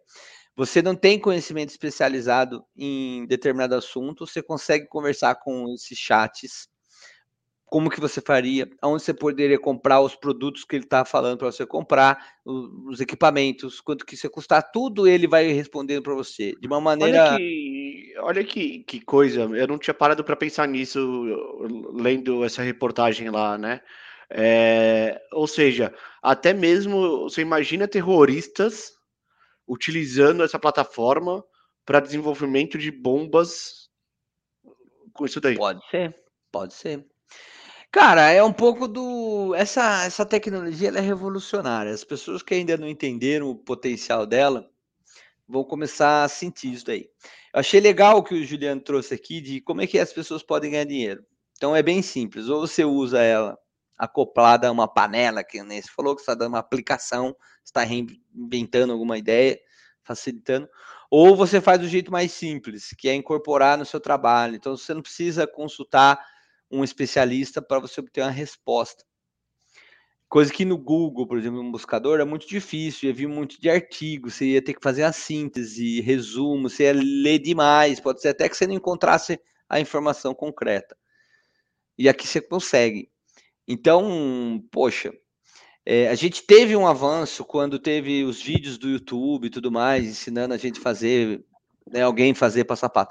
Com esses chatbots aí de inteligência artificial, você consegue ir além disso. Ele vai indicar para você exatamente aquilo. Então, você economiza muito tempo. O Amorim, ele continua aqui dando uma explicação bem interessante. Vamos voltar nele. A mesma coisa com os telefones inteligentes. Inicialmente, eles eram usados... Telefone inteligente é smartphone. Só para deixar claro aí. O seu celular. Para fazer mais do que a gente já fazia nos próprios computadores, até que, num determinado momento, quando a gente tem o surgimento do iPhone e a tela cresce e a gente passa a estar fazendo um monte de coisa, tá com o telefone o tempo inteiro com a gente, novos, inclusive modelos de negócio, podem surgir. Não haveria Uber se as pessoas não tivessem o tempo inteiro com o telefone, com capacidade de geolocalização e tantos outros produtos. O ponto é que tudo indica que inteligência artificial chegou exatamente nesse ponto de maturação onde, de uma hora para outra, todo mundo pode usar. Até o final do ano passado, a inteligência artificial era usada para quem entendia minimamente de inteligência artificial. Só que a interface ficou tão mais fácil, tão mais simples, que tudo pode ser usado. Isso significa não apenas que tudo que a gente faz vai mudar a forma de ser feita, fica muito mais fácil, mais rápido, mais eficiente, em vários casos com melhora de qualidade, mas que novos produtos, serviços, modelos de negócios inimagináveis vão ser desenvolvidos. E isso pode ser uma tremenda oportunidade para o seu negócio, para o negócio dos seus clientes, ou um tremendo desafio. A diferença é você entender os impactos e as possibilidades. E eu espero poder ajudá-los a entender. Aí ele vai vender o curso dele. É, deve ser legal. Mas assim, você pensa comigo, gente... Ele deu... Tá coçando aí o ouvido, meu querido? Ele deu exemplos... Tá um barulhão aqui. É, foi mal. Parecia que tinha um drops na... é. É, ele deu exemplos aqui que tanto vai ter produtos e serviços É, e aí a indústria vai, tem dinheiro para pilotar, ou startups que vão surgir e tal, que seria a aplicação, que é um pouco mais complexo, quanto incorporar no seu dia a dia. Sei lá, você tem uma equipe de vendas, como é que você faz hoje o, a demarcação regional de pesquisa, de busca para você atuar com, essa, com essas vendas? Enfim, quero construir um site, eu sei o que eu faço, por onde eu começo. Ou até mesmo uma apresentação executiva ali, se você... Ou um monte, cara. Lá, um monte de coisa ali. É, o mundo é gigante ali. Então, basicamente, você tem que entender o seguinte, você não tem um especialista ao seu lado de uma ciência X. Com o chat você tem. Saiba conversar com ele, fazer as perguntas corretamente, que ele vai te responder. Ele vai te ajudar, ele vai te instruir. Então, acho que é aí uma forma da gente ganhar dinheiro. Você vai potencializar. Se você não tem um, uma pessoa especializada para te instruir, sei lá, juridicamente, contábil, seja lá o que for, você pode fazer pergunta para o chat, porque ele já tem tudo na memória dele, ele vai poder te orientar da melhor maneira. Só nisso você já sai na frente. E se você pensar que seus concorrentes, as pessoas com que você está trabalhando naquele nicho seu de negócio, podem não estar ainda aptas e utilizando a inteligência artificial, se você aprende a dominar isso e usa a seu favor, você já sai na frente. Isso tem muito a ver com essa interface facilitada que o Amorim está comentando. Concorda, seu Vicente? Sim, senhor. Assina embaixo. É isso. Espero, espero ter respondido, Juliana. Agora não posso te dar uma resposta mais específica, né? Daquelas do tipo, use... aposte com inteligência artificial no site da Blaze. É certamente que cortaram esse pedaço. Vicente, tem uma outra aplicação aqui interessante que não tem a ver com inteligência artificial, mas eu achei bem bacana. Cara, olha o que esses doidos descobriram. O brasileiro tem uma, tem uma capacidade incrível. Pesquisadores da Universidade Federal do Rio, U F R J, identificaram o canabidiol, que é o famoso C B D, nos frutos e flores de uma espécie nativa brasileira, a trema micranta blume, que eu não sei, é essa planta aqui, eu não sei te dizer, mas é essa planta. Para quem não está vendo, é uma folhinha convencional, né? Não tem nada demais, parece um mato mesmo aqui. Bom, a descoberta levanta a possibilidade de uso legal da substância para fins medicinais, uma vez que nas normas atuais do país proíbem o planto e o uso de plantas das quais possam ser produzidas drogas alucinógenas. A espécie brasileira, ao contrário da cannabis, que é a maconha, cannabis sativa, nome científico da maconha, não possui entre os componentes químicos o tetrahidrocannabinol, que é o T H C, que é o que tem efeito psicoativo. Ou seja, os caras do Rio descobriram uma planta brasileira que tem o C B D, que é usado em tratamentos e não sei o que lá, sem T H C. Então, em tese, ela não é uma planta proibida, você poderia estar extraindo o C B D dela e fazendo aí toda a parte farmacêutica que precisa ter. Gostou? Bacana isso daí, hein?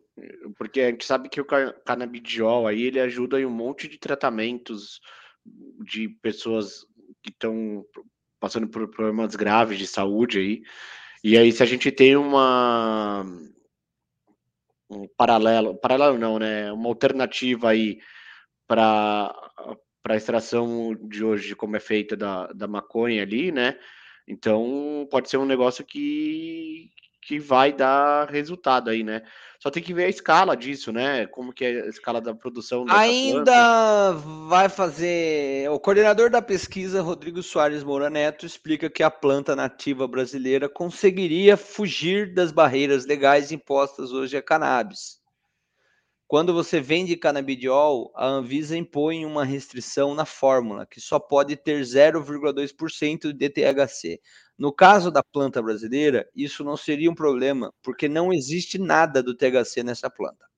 Também não haveria a restrição jurídica de plantio, porque ela pode ser plantada à vontade. Na verdade, ela já está espalhada pelo Brasil inteiro. Seria uma fonte mais fácil e barata de obter o canabidiol, até porque você não concorre com a recreação, com o tráfico. Uhum. A tal da trema costuma ser usada em processos de reflorestamento por conta do crescimento rápido, ou seja, é uma planta que cresce fácil, rapidamente. As folhas dela também são conhecidas popularmente como analgésicos para tratar erupções na pele. Cientistas estrangeiros já tinham descoberto o canabidiol e uma planta da mesma família, só que não nativa do Brasil. O estudo da U F R J usou essa referência no início da investigação. Então, eles partiram para o pressuposto de estudos lá de fora, identificaram que aqui no Brasil tem essa planta e que poderia ser usado. É... Dá para fazer em escala, só que assim, ela ainda vai para in vitro que fala, ou seja, está muito precoce o estudo, ainda vai tempo, não vai sair da noite para o dia. Mas eu achei super interessante. A gente começou bem interessante a encontrar, mesmo. Não é? é? Isso me remete à ideia de que a gente tem uma infinidade de, de, de plantas aí nas nossas florestas e tudo mais, que a gente não estuda, que a gente não desenvolve nada em cima. O quanto a gente é carente nesse aspecto, né? Científico, vamos dizer assim. Sim.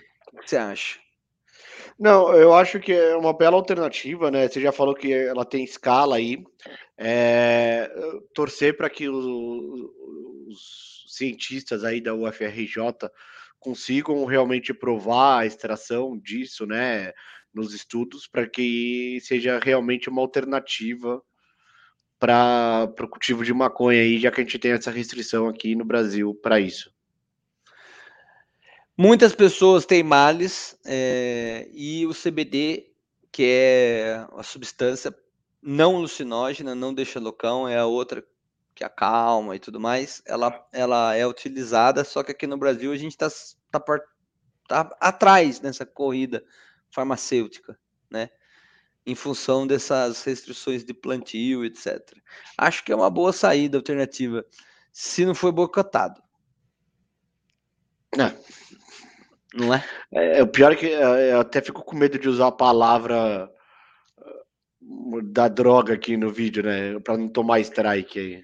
Vão cortar, a gente sabe que vão cortar. Se você tá assistindo ao vivo, você tá ouvindo tudo, daqui a pouco os caras tiram. Mas...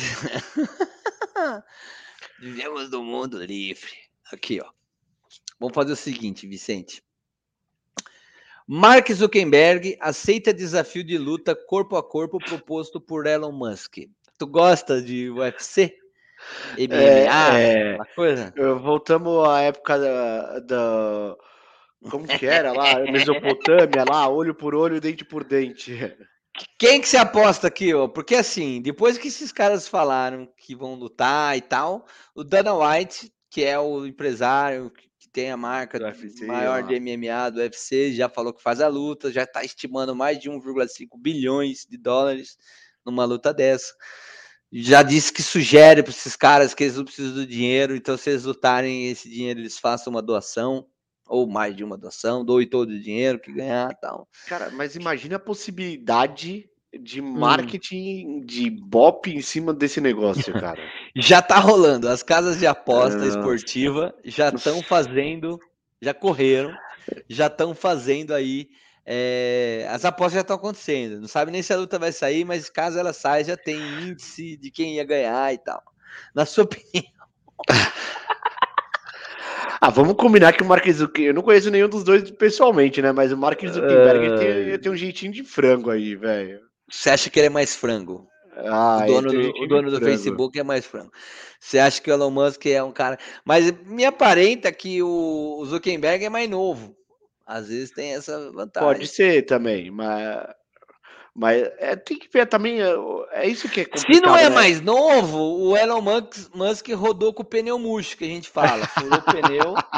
Já, já andou com o carro o pneu murcho? Tipo, amassa tudo a roda. O pneu degrada, amassa a roda, né? É isso. É isso. Né? Não, mas o... Bom, é isso que eu falei. O... o... Tem até uma... Aparentemente, né? Pelas imagens, vídeos... Parece que tem uma diferença de peso aí, já que o Mark Zuckerberg vai ter que tentar se igualar aí. Cara, eu não sei como estão as casas de aposta, mas eu apostaria aí no Elon Musk. Você apostaria no Elon Musk? Olha, eu confesso que olhando assim nessa foto que propuseram aqui, me parece também que o Elon Musk é um cara que tem mais vontade de dar um soco na cara do outro, né? Mas eu fico com esse fator de dúvida, idade, peso. E acabaram, acabaram de me informar aqui que o Mark Zuckerberg luta jiu-jitsu. Ou seja, já tem um componente ali. Olha aí, tá vendo? Tá vendo? E eu chamando o cara de frango, hein? É. É. A gente, bom, a gente tem episódio aqui com uma campeã do jiu-jitsu. A gente não pode falar que todo frango luta jiu-jitsu, pode? Senão não, os caras não, vão até bater na gente por... depois na rua. Não, é isso? Por isso que eu falei que deu um up aí, né? Se ele realmente luta... se ele luta, luta jiu-jitsu aí, o negócio começou a ficar um pouquinho mais embaçado aí pro, pro Elon Musk, hein? Eu concordo com você. Então, eu já de partida já tem esse ponto, né? A questão da idade influencia muito. Muito embora é. Nos negócios, parece que o Elon Musk ele tem uma pegada mais agressiva. É, agressiva. Mas na hora de é. dar umas porradas no ringue, não sei se ele tá com o shape inteiro, tá ligado? Porque ali é, é questão de... É. É, o outro que tem cara e de outra, frango, né? Luta jiu-jitsu, quer dizer... É, é e aí, aí você vai ver se o cara luta jiu-jitsu, ele deve ter um físico apurado, porque para lutar jiu-jitsu você tem que ter um físico apurado. O Elon Musk não é um cara que aparentemente tem um físico, né, apurado aí. Ó, basta saber se o Elon Musk vai levar algum Tesla pra luta, alguma coisa eletrônica, não sei. Porque ele é cheio dessas, né? Depende, a gente vê uma coisa diferente lá. Olha... Questão nada polêmica aqui agora. Crianças são achadas vivas na selva quarenta dias após a queda de avião na Colômbia. Isso aqui tocou o mundo. Isso foi em maio. Então tem irmãos ali que sobreviveram na região amazônica. Foi resgatada pelos militares colombianos. A mãe eh, das crianças e mais dois adultos morreram no acidente. Só sobrou as crianças. Usaram é, a mãe, cachorro. A mãe, sobre, a mãe sobreviveu alguns dias ainda, né? É, não... Não sei, pode, é. Você pode ter toda a razão. Olha lá, tá aqui a foto das crianças, quando for achada. É, são crianças que têm família indígena, se eu não me engano, então souberam ali se virar, mas, cara... Tem uma criança é, de onze meses aí dentro dessas quatro tenso. Aí, pelo amor de Deus. Foi tenso, foi tenso. É, muitas... É, tinham onze anos, treze anos, e tinha criança de medo. Olha lá, a Leslie tinha treze anos, Solene tinha nove, tem. Tien, quatro. E Christian, um ano. Ou seja, o mais velho que tinha treze anos de idade, cara. Não, é, é um completo... É um... E não são dois dias, é um milagre, são quarenta dias. É um milagre, é um milagre. Gerou uma comoção na internet. As pessoas, é, cara, viram isso... como um milagre, igual você tá falando. E aí teve um cachorrinho que foi usado nas buscas, que ajudou a criança, depois se perdeu, aí não acharam mais o cachorro, também gerou uma comoção na internet. Então foi uma história bem bacana. Chegaram até a ver imagens, né? Teve drones que capturou a imagem desse cachorro aí, mas não conseguiram, até onde eu acompanhei semana passada, não tinham localizado o cachorro ainda. Segundo nosso amigo J P, virou comida de onça. Ele acredita que o cachorro já era. Aí vai ter gente brava aqui comigo, que fiquei falando isso do cachorro. Ó, por outro lado, a gente teve recentemente, agora nesse, esse, nessa semana passada aí, é, o negócio submarino dos bilionários. E aqui, matéria do, do R sete, ó. Cidadão comum acompanha sem compaixão a busca de bilionários mortos em submarino. Diferentemente de outras tragédias, a dos passageiros do submersível que for visitar o Titanic não desperta empatia. Um dos aspectos mais evidentes do caso do, do submersível aí, do... que se perdeu na expedição turística aos destroços do Titanic, é uma visível e imensurável falta de empatia com os integrantes da aventura. Os comentários sobre o assunto, em sua quase absoluta maioria, chegam a demonstrar desprezo e um prazer mórbido com a situação dos passageiros perdidos, agora oficialmente mortos. nas profundezas do Atlântico. Não é preciso, não é preciso contratar instituto de pesquisa para investigar as motivações negativas do cidadão comum diante desse incidente. Primeiro, como já anotamos em outro artigo, foi coisa de rico fazendo riquice. Sejamos francos, não é muito comovente ver bilionários pagarem um milhão para um passeio micado em todos os sentidos, não só pela falta de segurança e conforto, mas pelo próprio destino da viagem em si, que se mostrou fatal. Muito maior seria a comoção se, em vez de uma experiência fútil reservada a endinheirados, fosse como puder, fosse como pudemos acompanhar uma missão de resgate às crianças colombianas que a gente mostrou. Ou, para ficar bem claro, a torcida unânime que tomou a internet, é, que acompanha as buscas pelos cachorro Wilson aí, que fazia parte dessa empreitada e não, não apareceu mais. Não é tão complicado de entender do que é feita a compaixão humana. Então, a crítica aqui, ela segue é, dizendo, é, cara, os... fala aí, fala aí. É, eu acho que tem, tem duas coisas aí.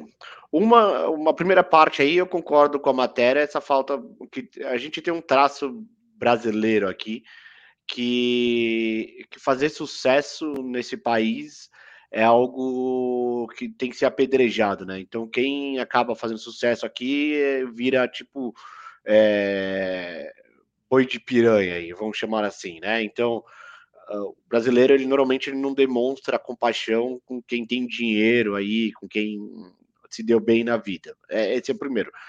Mas aí, comparar... Faz uma pausa. Dentro dessa sua ideia, a gente tem pessoas que estão ali, sei lá, refugiados de alguma guerra, de alguma coisa, no meio do mar, passando necessidade, teve um naufrágio, porque tinha muita gente tentando fugir de um conflito, gente sem condição nenhuma de sobreviver e tal. Isso é um exemplo, né? Vamos fugir de uma guerra, tem fome... Tem perseguição política, religiosa. Aí os caras caem no mar, tal, o barco vira, morre todo mundo. Gera uma comoção. E quando, ela, quando é... se compara Mas...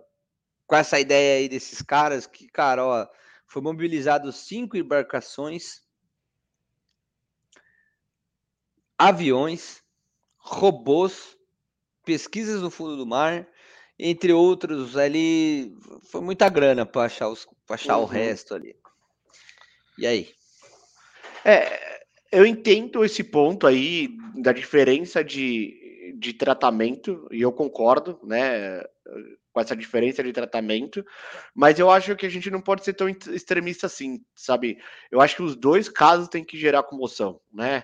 Uh, tanto esse caso aí, que é esse tipo de avent... esse tipo de turismo aí, que tem crescido muito ultimamente, questão desse turismo de aventura aí, tá bom? Apesar que isso daí, não chamo nem de aventura, porque começaram a surgir ah. diversos estudos aí, e aí a gente vê que era um turismo suicida mesmo, porque, né... Cara, na verdade, casos... esse, esse equipamento já foi usado em outras excursões ali, não era a primeira? Não era a primeira, mas em nenhuma, nenhuma excursão ele funcionou cem por cento, né?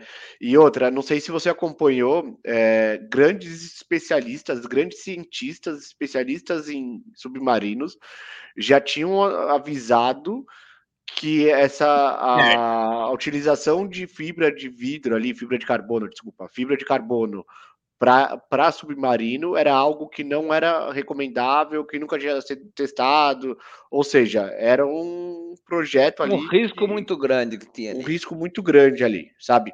Tem esse ponto. Mas aí me incomodou um pouco nessa matéria, que foi quando ele colocou no mesmo balaio a comoção por conta das crianças.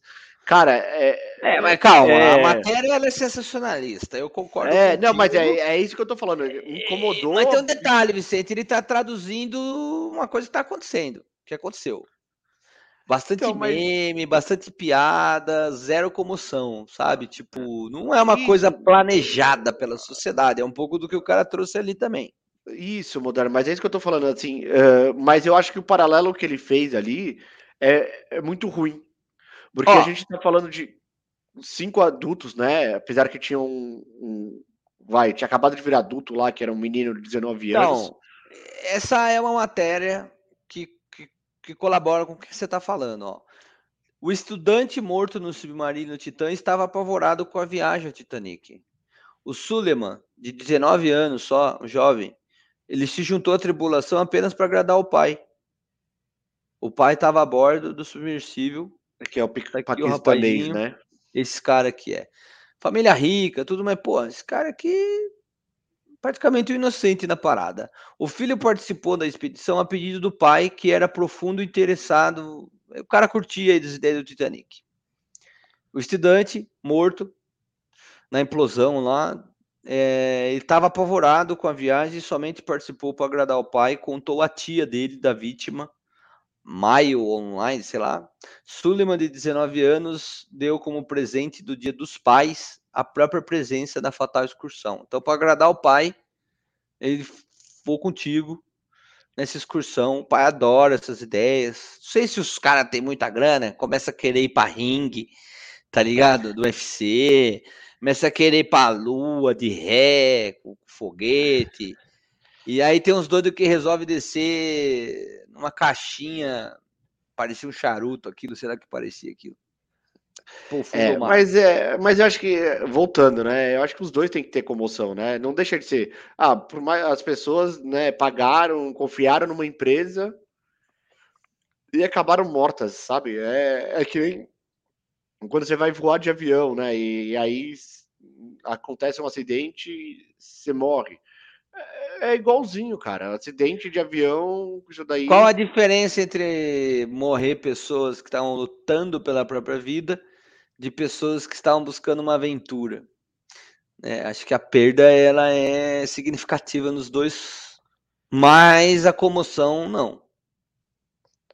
Eu até acho que a comoção tem que existir. Assim, até acho que a comoção tem que, tem que ser diferente. Não tô entrando nesse mérito. Mas não ter comoção é o que incomoda. Porque, né... Sim, é muito frio, né? É muito frio, né? Tipo, você tá simplesmente... Nossa, que nem eu vi lá o João Gordo. Ah, quantos submarinos desses precisam pra acabar com os bilionários do mundo? Cara, né?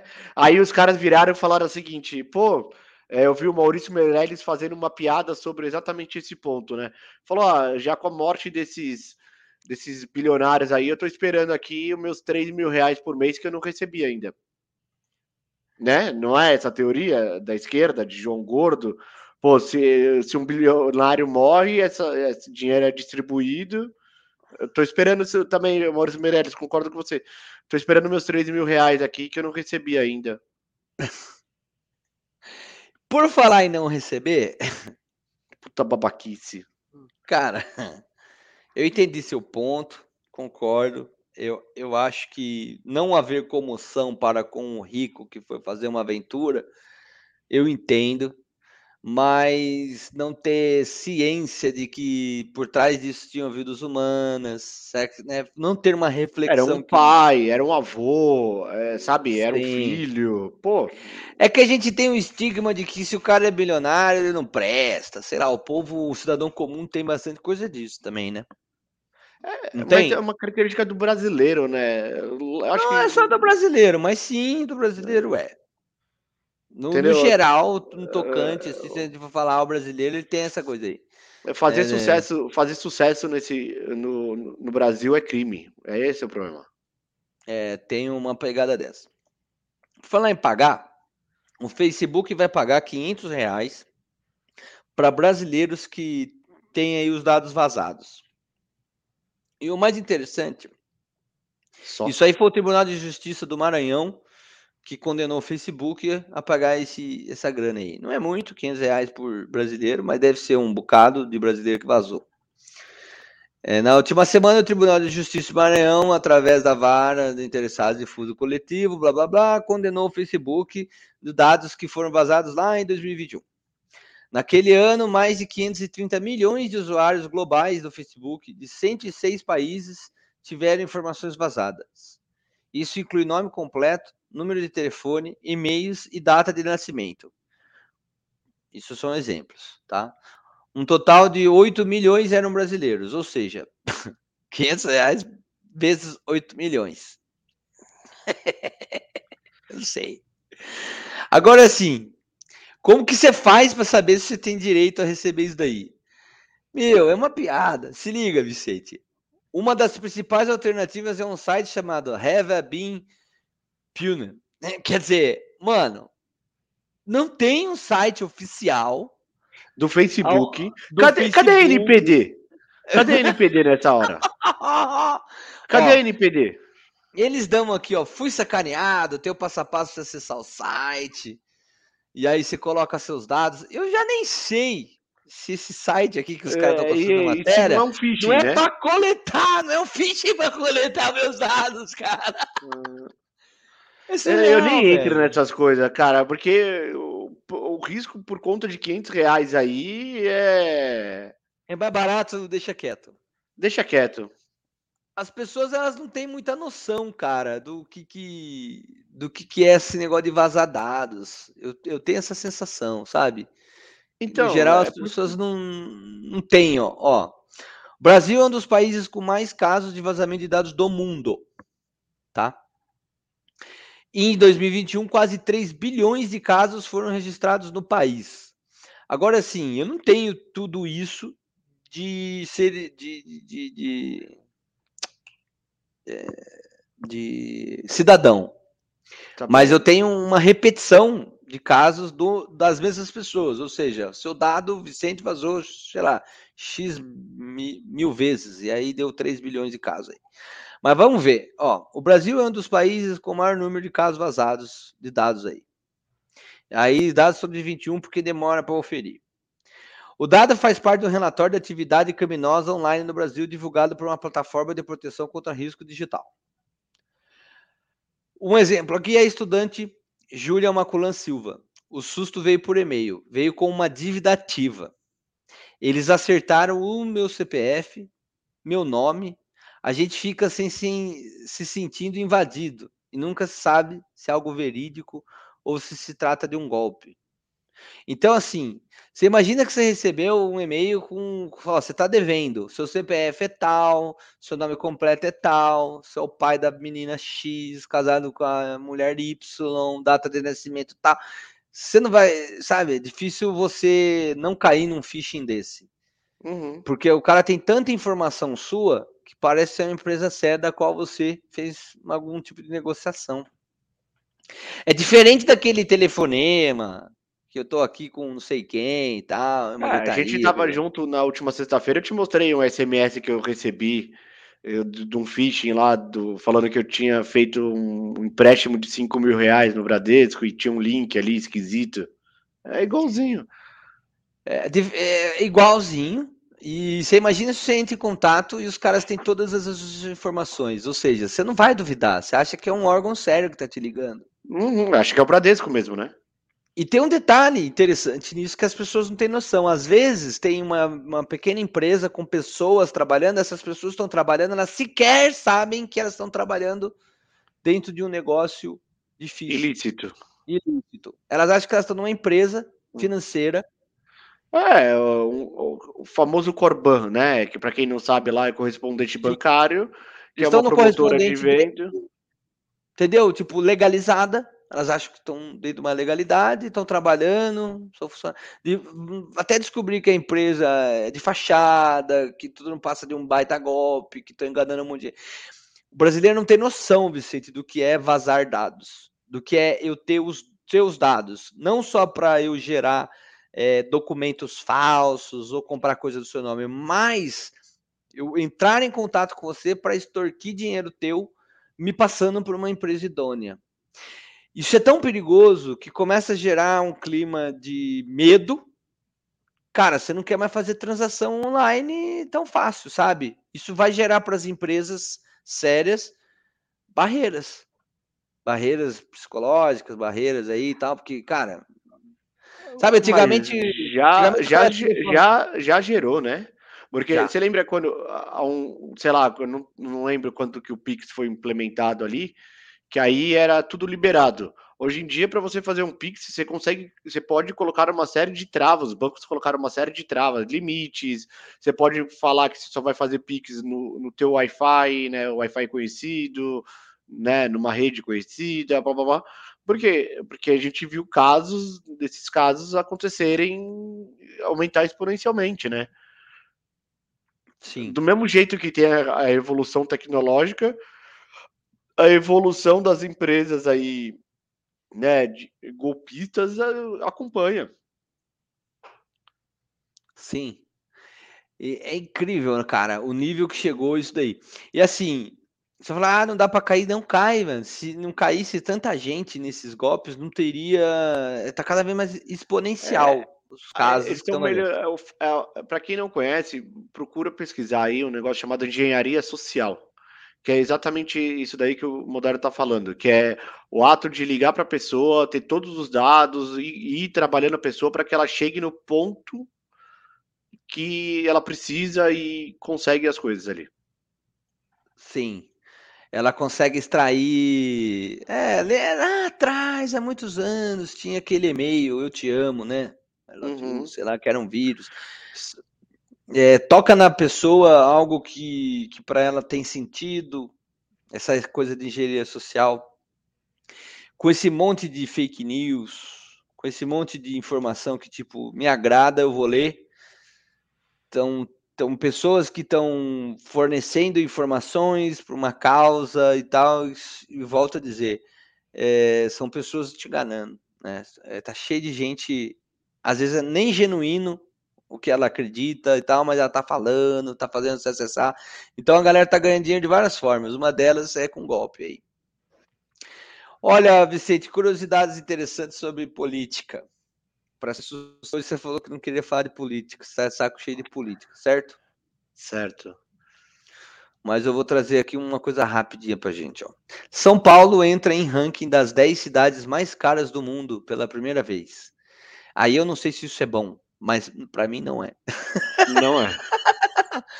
A cidade brasileira ocupa a nona posição na frente de Miami. Em dois mil e vinte e dois, São Paulo estava na décima segunda. Ou seja, é mais barato morar em Miami do que em São Paulo. Acredite. E, e a gente vai ter um cara para falar sobre isso aqui, hein? Vamos. A gente vai trazer esse pedacinho aqui para ele. Ele discute com a gente aqui. Então, São Paulo entrou para o ranking das dez cidades mais caras do mundo. É a primeira da América Latina a atingir esse feito. Os dados são do relatório Lifestyle Index, do grupo suíço de gestão de patrimônio Julius Baer, publicado nesta terça vinte. A cidade ocupa a nona posição, está na frente de Miami. Vou pegar a lista aqui, sem mais delongas. Deixa eu ver. Pá, pá, pá, pá. Ó. Aqui mostra de dois mil e vinte e um até vinte e três. Então, eu vou ler aqui dois mil e vinte e três. A primeira cidade mais cara do mundo é Singapura. A segunda cidade é Xangai. Então, a gente tem uma ideia de que na China e qualquer coisa assim, cara, não é bem assim que toca a banda. Depois... É que a China, tem, tem, a China é composto uh, por dois níveis ali, né? Tem a Sim, ou o cara tem é muita grana interior, porque tá a ver com o governo, com os militares hum, lá. Hum, tecnologia também e tal, não sei o quê, blá, blá, blá. São os bilionários, tem lá e tal.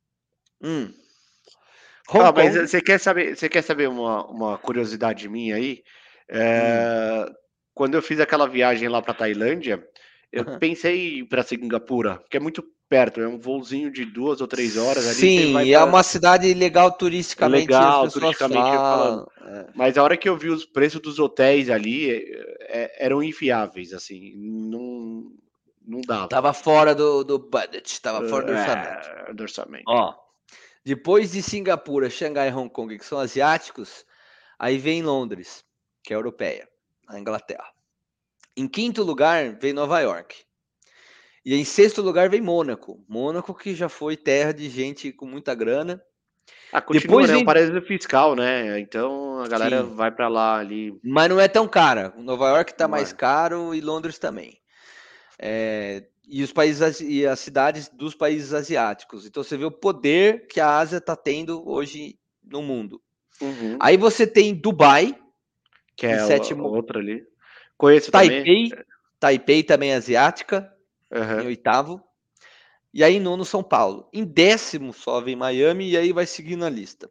Cara... Nossa, olha que engraçado, Paris figurava nas outras duas listas e São Paulo parece que tomou o lugar dela, né? Porque Paris viu, figurava, ó... Sydney na Austrália, Tóquio no Japão, Zurique na Suíça. São, são, são cidades que deixaram Moderno, ó, essa lista. Dar, não, importa, só, não importa o dinheiro que você tenha. Você quer morar em Zurique ou você quer morar em São Paulo? Então, qual... cara, é assim, não é uma pergunta simples de, res... de responder, porque, cara, primeiro que eu não tenho familiar em Zurique, né? Eu não tenho nada de vínculo emocional lá. Se eu separar todas essas, essas complexidades e pensar só economicamente, que é, acho que essa é a sua não, é, eu tô pensando em qualidade de vida. Não, então, qualidade de vida, você pensa, cara, tô morando na Suíça. Ah, mas é frio, não é tão calor. Então, cara, é Zurique. Tá bom, seja... beleza. Vamos, vamos não, eu... um mundo mais legal. Você quer morar em São Paulo ou você quer morar em Miami? Não, então, esse é um ponto que chama a atenção. Ma- Miami tem bastante estrangeiro, latino e tudo mais, gente do Brasil, do México e essa coisa toda, essa coisa do calor humano, mais dos latinos e tudo mais. Cara, Miami tá no, no país que, que é, se ainda não é o primeiro mundo, líder mundial da economia, algumas opiniões divergem por causa do poder da China e tal, mas a qualidade de vida nos Estados Unidos, ela é superior à do Brasil, cara.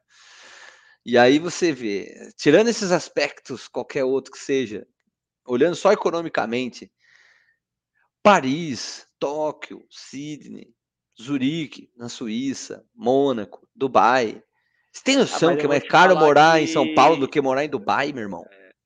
É, eu vou te aí você vai falar assim, que... ah, não é possível, é tudo muito caro lá. Dessas cidades aí, eu vou falar com propriedade porque eu conheci Dubai. Dubai eu não moraria, não. Não, tudo bem. Mas, cara... Não, mas aí é uma questão... Como que eu vou te falar? É uma questão de... Ai, qual que é a palavra?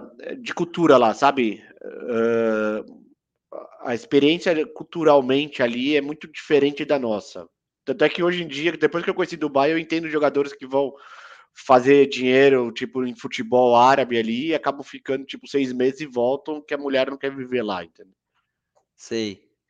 E a gente tem alguns aspectos culturais, né? Tipo, ah, pode ser maravilhoso, vou ganhar uma fortuna de dinheiro e tudo mais, mas não aguento, tô com saudade, não me adaptei à cultura. É, é que... Mas eu acho que a questão aqui é só é política que eu vi. Eu trouxe a matéria para a gente fazer uma reflexão política. Tá tão caro morar na capital paulistana que é melhor você morar em Miami. Esse é o resumo da ópera. Ah, mas como é que faz para eu morar em Miami? Eu sou um, um reles mortal. A gente vai trazer um convidado aqui que vai dar o passo a passo de como você vai para Miami e ganha dinheiro lá. Não, não vai ser o próximo episódio, eu acho, mas fica ligado aqui, fica ligada que a gente vai trazer um cara que ele, que ele tá lá há muitos anos, residente, e vai falar a respeito. Eu não vou dizer o nome agora, porque a gente ainda... A gente tá fechando aí com ele, mas, cara, é, é quente, é quente. É, a gente vai trazer mais de um convidado, inclusive, que tá morando em Miami. Então tem uma galera já que tá morando para aqueles lados lá. E é mais barato que morar em São Paulo. Como é que pode, né, cara? Cara, mas é, a, est- a estrutura, né? A estrutura, cara, não faz muito sentido, né? Nenhum sentido, aliás. Eu não tô justificando a matéria, tá? Eu tô falando assim... É que não faz sentido em relação à qualidade de vida mesmo, né? O que, que ela te propõe. Sim, porque, por exemplo, naquela lista eu tinha algumas cidades asiáticas que a qualidade de vida que o cara tem lá pode até não ser tão boa, mas ele tem um acesso à tecnologia de ponta, ele tem acesso à indústria que está fabricando para o mundo todo. Então, a possibilidade do cara fazer algo lá de negócio, ele monta uma fabriquinha e ele vende para o planeta Terra, sabe? Tipo, é tudo muito estratosférico. Sim. Se você conseguir entrar nesse meio, você vai fabricar, fabricar coisas baratas e vender para o mundo todo, você vai ganhar milhões de dólares. É... E ali, então, você acaba tendo recursos, né, e tudo mais. Quando você pega cidades europeias, que tem ali um equilíbrio socioeconômico, você tem um ambiente social mais nivelado e tudo mais, todo mundo é mais igual e tudo mais, você tem uma qualidade de vida muito grande. Tá? Talvez nos negócios você não desponte, mas você vai ter uma qualidade de vida. Agora, quando você chega em São Paulo, cara, a ser mais cara que essas cidades que a gente citou, tem alguma coisa errada. Porque o brasileiro... Cara, tem gente em São Paulo tá passando fome, Vicente. É isso. É, uh, ontem apareceu uma matéria lá no Fantástico da Globo falando sobre o pessoal é, fazendo revolução lá em comunidades, né? Que até mudaram lá. Deixou de se chamar Favela do Sapo, alguma coisa assim. Boca do Sapo. E virou Dos Sonhos ali, que aí eles estavam mostrando um estudo, que eles estavam criando casas com... com reaproveitamento, reciclagem de tubo de pasta de dente, né, tal, ok, criaram as casas lá. Tá, cara, você tem, você tem ainda gente, pessoas nessa situação vivendo em São Paulo, e ela continua, e é uma cidade cara que não te dá, por exemplo, essa pessoa que mora em São Paulo, por mais que seja bem periférico, né, ela deve demorar, tipo, três, quatro horas para chegar no local de trabalho dela. Não cara, faz tem sentido gente... nenhum. Tem gente no centro, do, o centro de São Paulo tá uma desgraça, triste é. demais, precisa de revitalização. Então, cara, o fato é, para você ter uma família em São Paulo, ah, é, você tá pagando um custo de vida e você não tá tendo o retorno disso. Sim. Que era melhor você estar tá morando em Miami, mas não vão te deixar entrar lá com facilidade. Para entrar lá, você vai ter que assistir o episódio que a gente vai trazer aqui, é, sobre essa história aí toda. Ó, vamos... passar uma reflexão aqui, aproveitar que ainda tem setecentas pessoas aqui com a gente, passar uma reflexão diferente sobre qualidade de vida que você comentou. Eu acho que é pertinente para o público que assiste a gente. Muitas pessoas praticam esporte, gostam dessa coisa e tem muito a ver com a parte é, do, do, do shape. Como é que eu posso falar, Vicente? Da beleza, dessa ah, coisa do... corporal, autoestima, né? corporal, Isso. etcétera. Vamos fazer uma reflexão aqui, ó, no programa do Jota. Pô, esse cara é sensacional, esse cara. Sensacional. Eu quase, eu quase comprei o curso dele. O cara é... Calma, cara. Não é para tanto, calma. Vamos só ver aqui a reflexão. Vai ser feliz. Agora Sim. você... Nada... Eu, eu passei dois anos e meio, pelo menos, ou três anos, treinando a minha mente a pensar... Isso aqui não presta, o bom mesmo tá lá no futuro. Quando eu cheguei lá... O que... Só para o pessoal entender que nós estamos passando aqui, que só tá ouvindo a gente, uma matéria no programa do Jota, ele estava entrevistando, o cara é fisiculturista, ele tem bastante envolvimento nessa coisa, nessa prática é, de, de exercício e tudo mais, só que ele passou boa parte da vida buscando...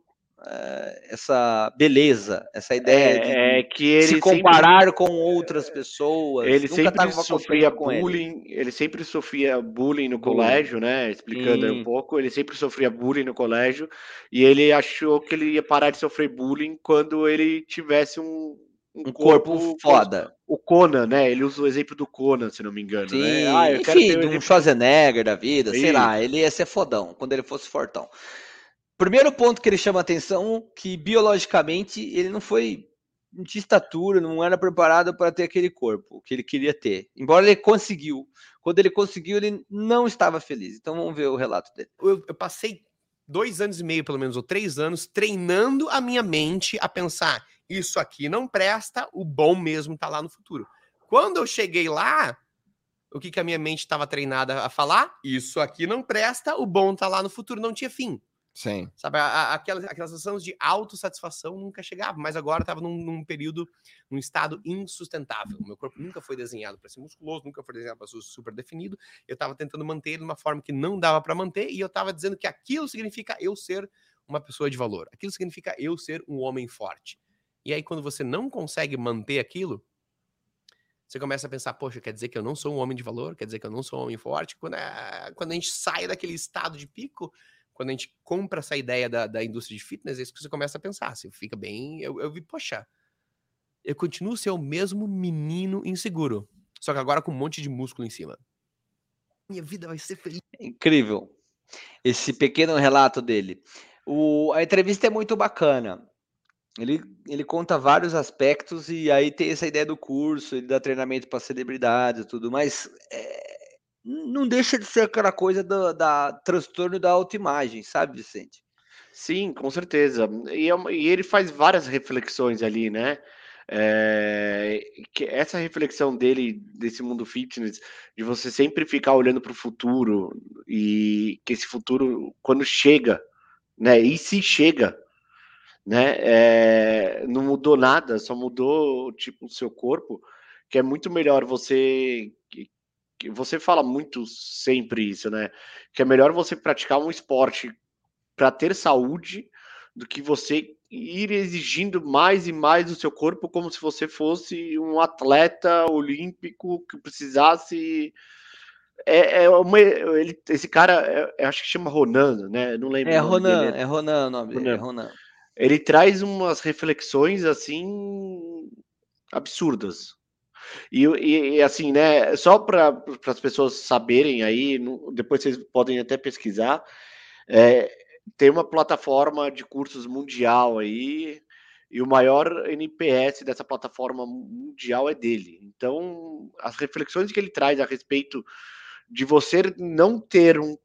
Não adianta você ter um corpo saudável e uma mente é, ruim, destruída, né? É... Até que, não sei se esse ditado é japonês, chinês, que é aquele, né, mente sã, corpo são, né? É isso que você tem que prezar. Não adianta você focar só no um e no outro tá muito ruim. É, passa um pouco pela ideia de propósito que a gente já trouxe no episódio anterior. É legal quem tem um propósito, tem uma meta, e é igual você falou, quem, quem tem uma meta definida tá mais próximo de bater a meta do que quem não tem meta nenhuma. Acontece que esse outro cara, ele traz uma ideia assim, será que é genuíno o propósito que você trouxe? A meta que você está se impondo? Ela é factível? Porque, cara, você tem que entender seu corpo. Você está mais preocupado em ser alguém que você não é. Você quer ser o, o Conan, o bárbaro, né? Que ele fala, ou sei é. lá, no caso das mulheres ali, sei lá, pensa numa mulher... magérrima aí, então quer dizer, sua estrutura óssea não, não é aquela. E aí você começa a fazer várias loucuras para manter e atingir aquilo. E, e você cria uma capacidade de pensar, hoje não tá legal, amanhã vai ser legal. Quando eu não, atingir. Ele, Só que você Jota, nunca atinge. Você nunca atinge. Você tá sempre eu... se olhando e pensando, é o transtorno da autoimagem. Não tá bom ainda. Tá bom. E, e, o, e o Jota aborda um negócio que é muito interessante, que virou uma modinha de uns seis meses para cá, oito meses para cá, que é aquela modinha de você fazer um, um story, né, na academia lá, tipo X de Y, né, tipo um de duzentos e cinquenta, cinco de duzentos e cinquenta, né, ah, nesse ano eu vou treinar duzentos e cinquenta dias, tal, não sei o que, blá, blá, blá.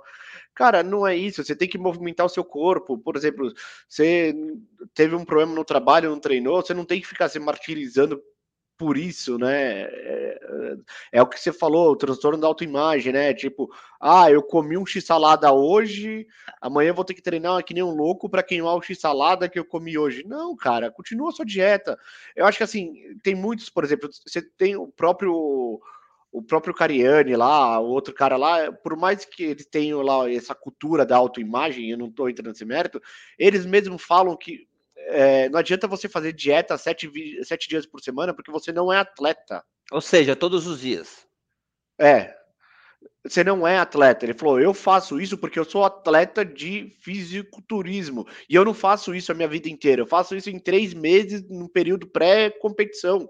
Porque ninguém Competiu, aguenta comer. Ele vai ser feliz. Ele vai, ele fala, ó, você tem, você tem lá, ele, o próprio Cariani fala bastante isso. Ele fala, ah, você tem, vai, você tem cinco dias de refeições.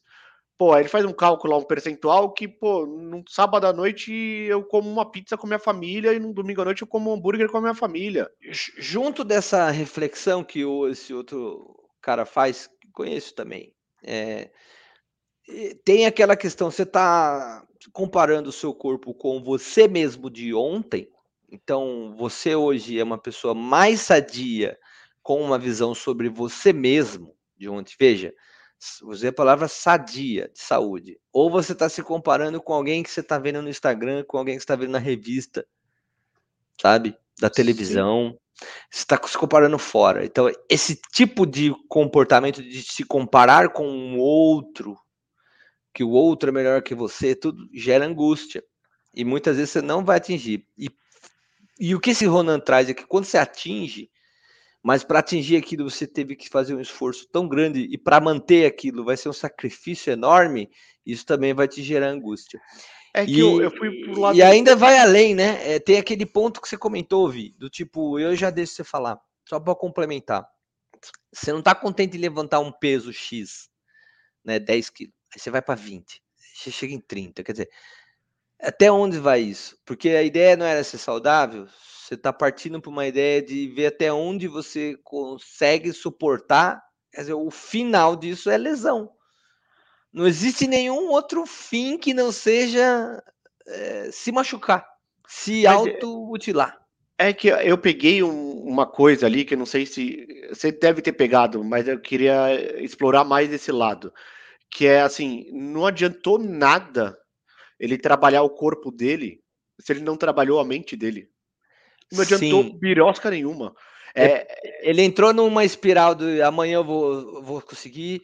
Eu tô indo no caminho, quer dizer, não chegava nunca, não tinha uma linha de chegada, não tinha isso, um... mas ele não preparou o cérebro dele, né? Tipo, ó, eu quero isso, isso, isso, isso, isso, isso. Ele mesmo fala que, tipo, a hora que ele Sim. chegou no corpo que ele queria, ele viu que mentalmente nada mudou para ele, ele continuava com as mesmas inseguranças.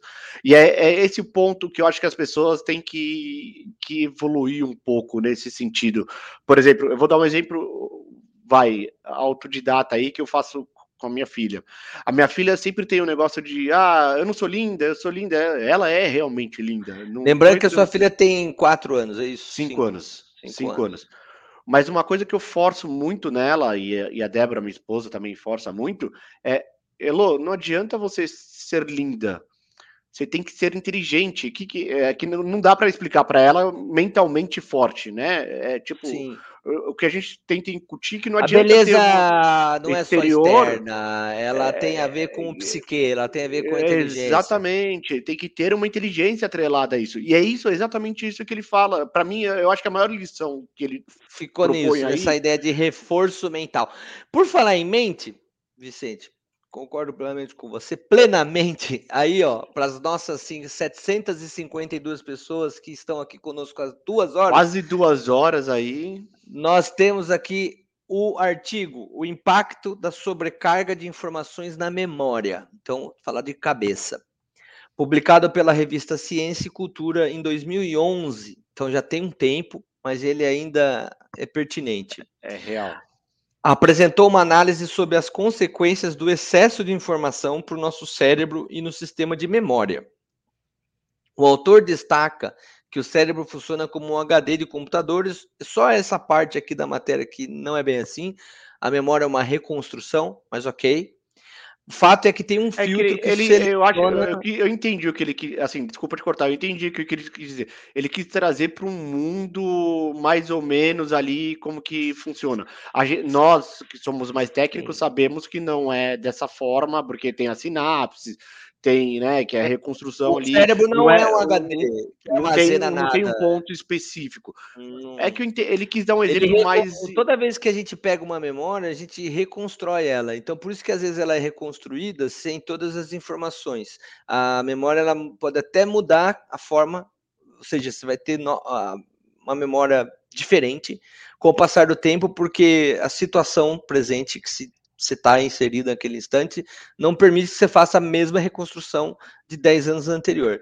Se você tiver outras pessoas com você que estavam junto no mesmo lugar, colabora ou não para essa reconstrução de memória. Então, a memória é um negócio bem complexo, mas tudo bem. A questão aqui não era nem o ponto de memória.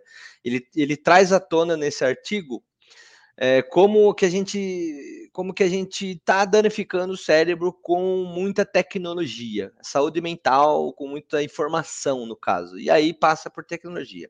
Então, o mecanismo de esquecimento é fundamental para informações triviais não sobrecarregarem a memória, para deixar espaço para retenção do que é realmente importante. No entanto, o artigo também aponta que esse sistema de seleção e esquecimento pode ser afetado pelo estado emocional do indivíduo.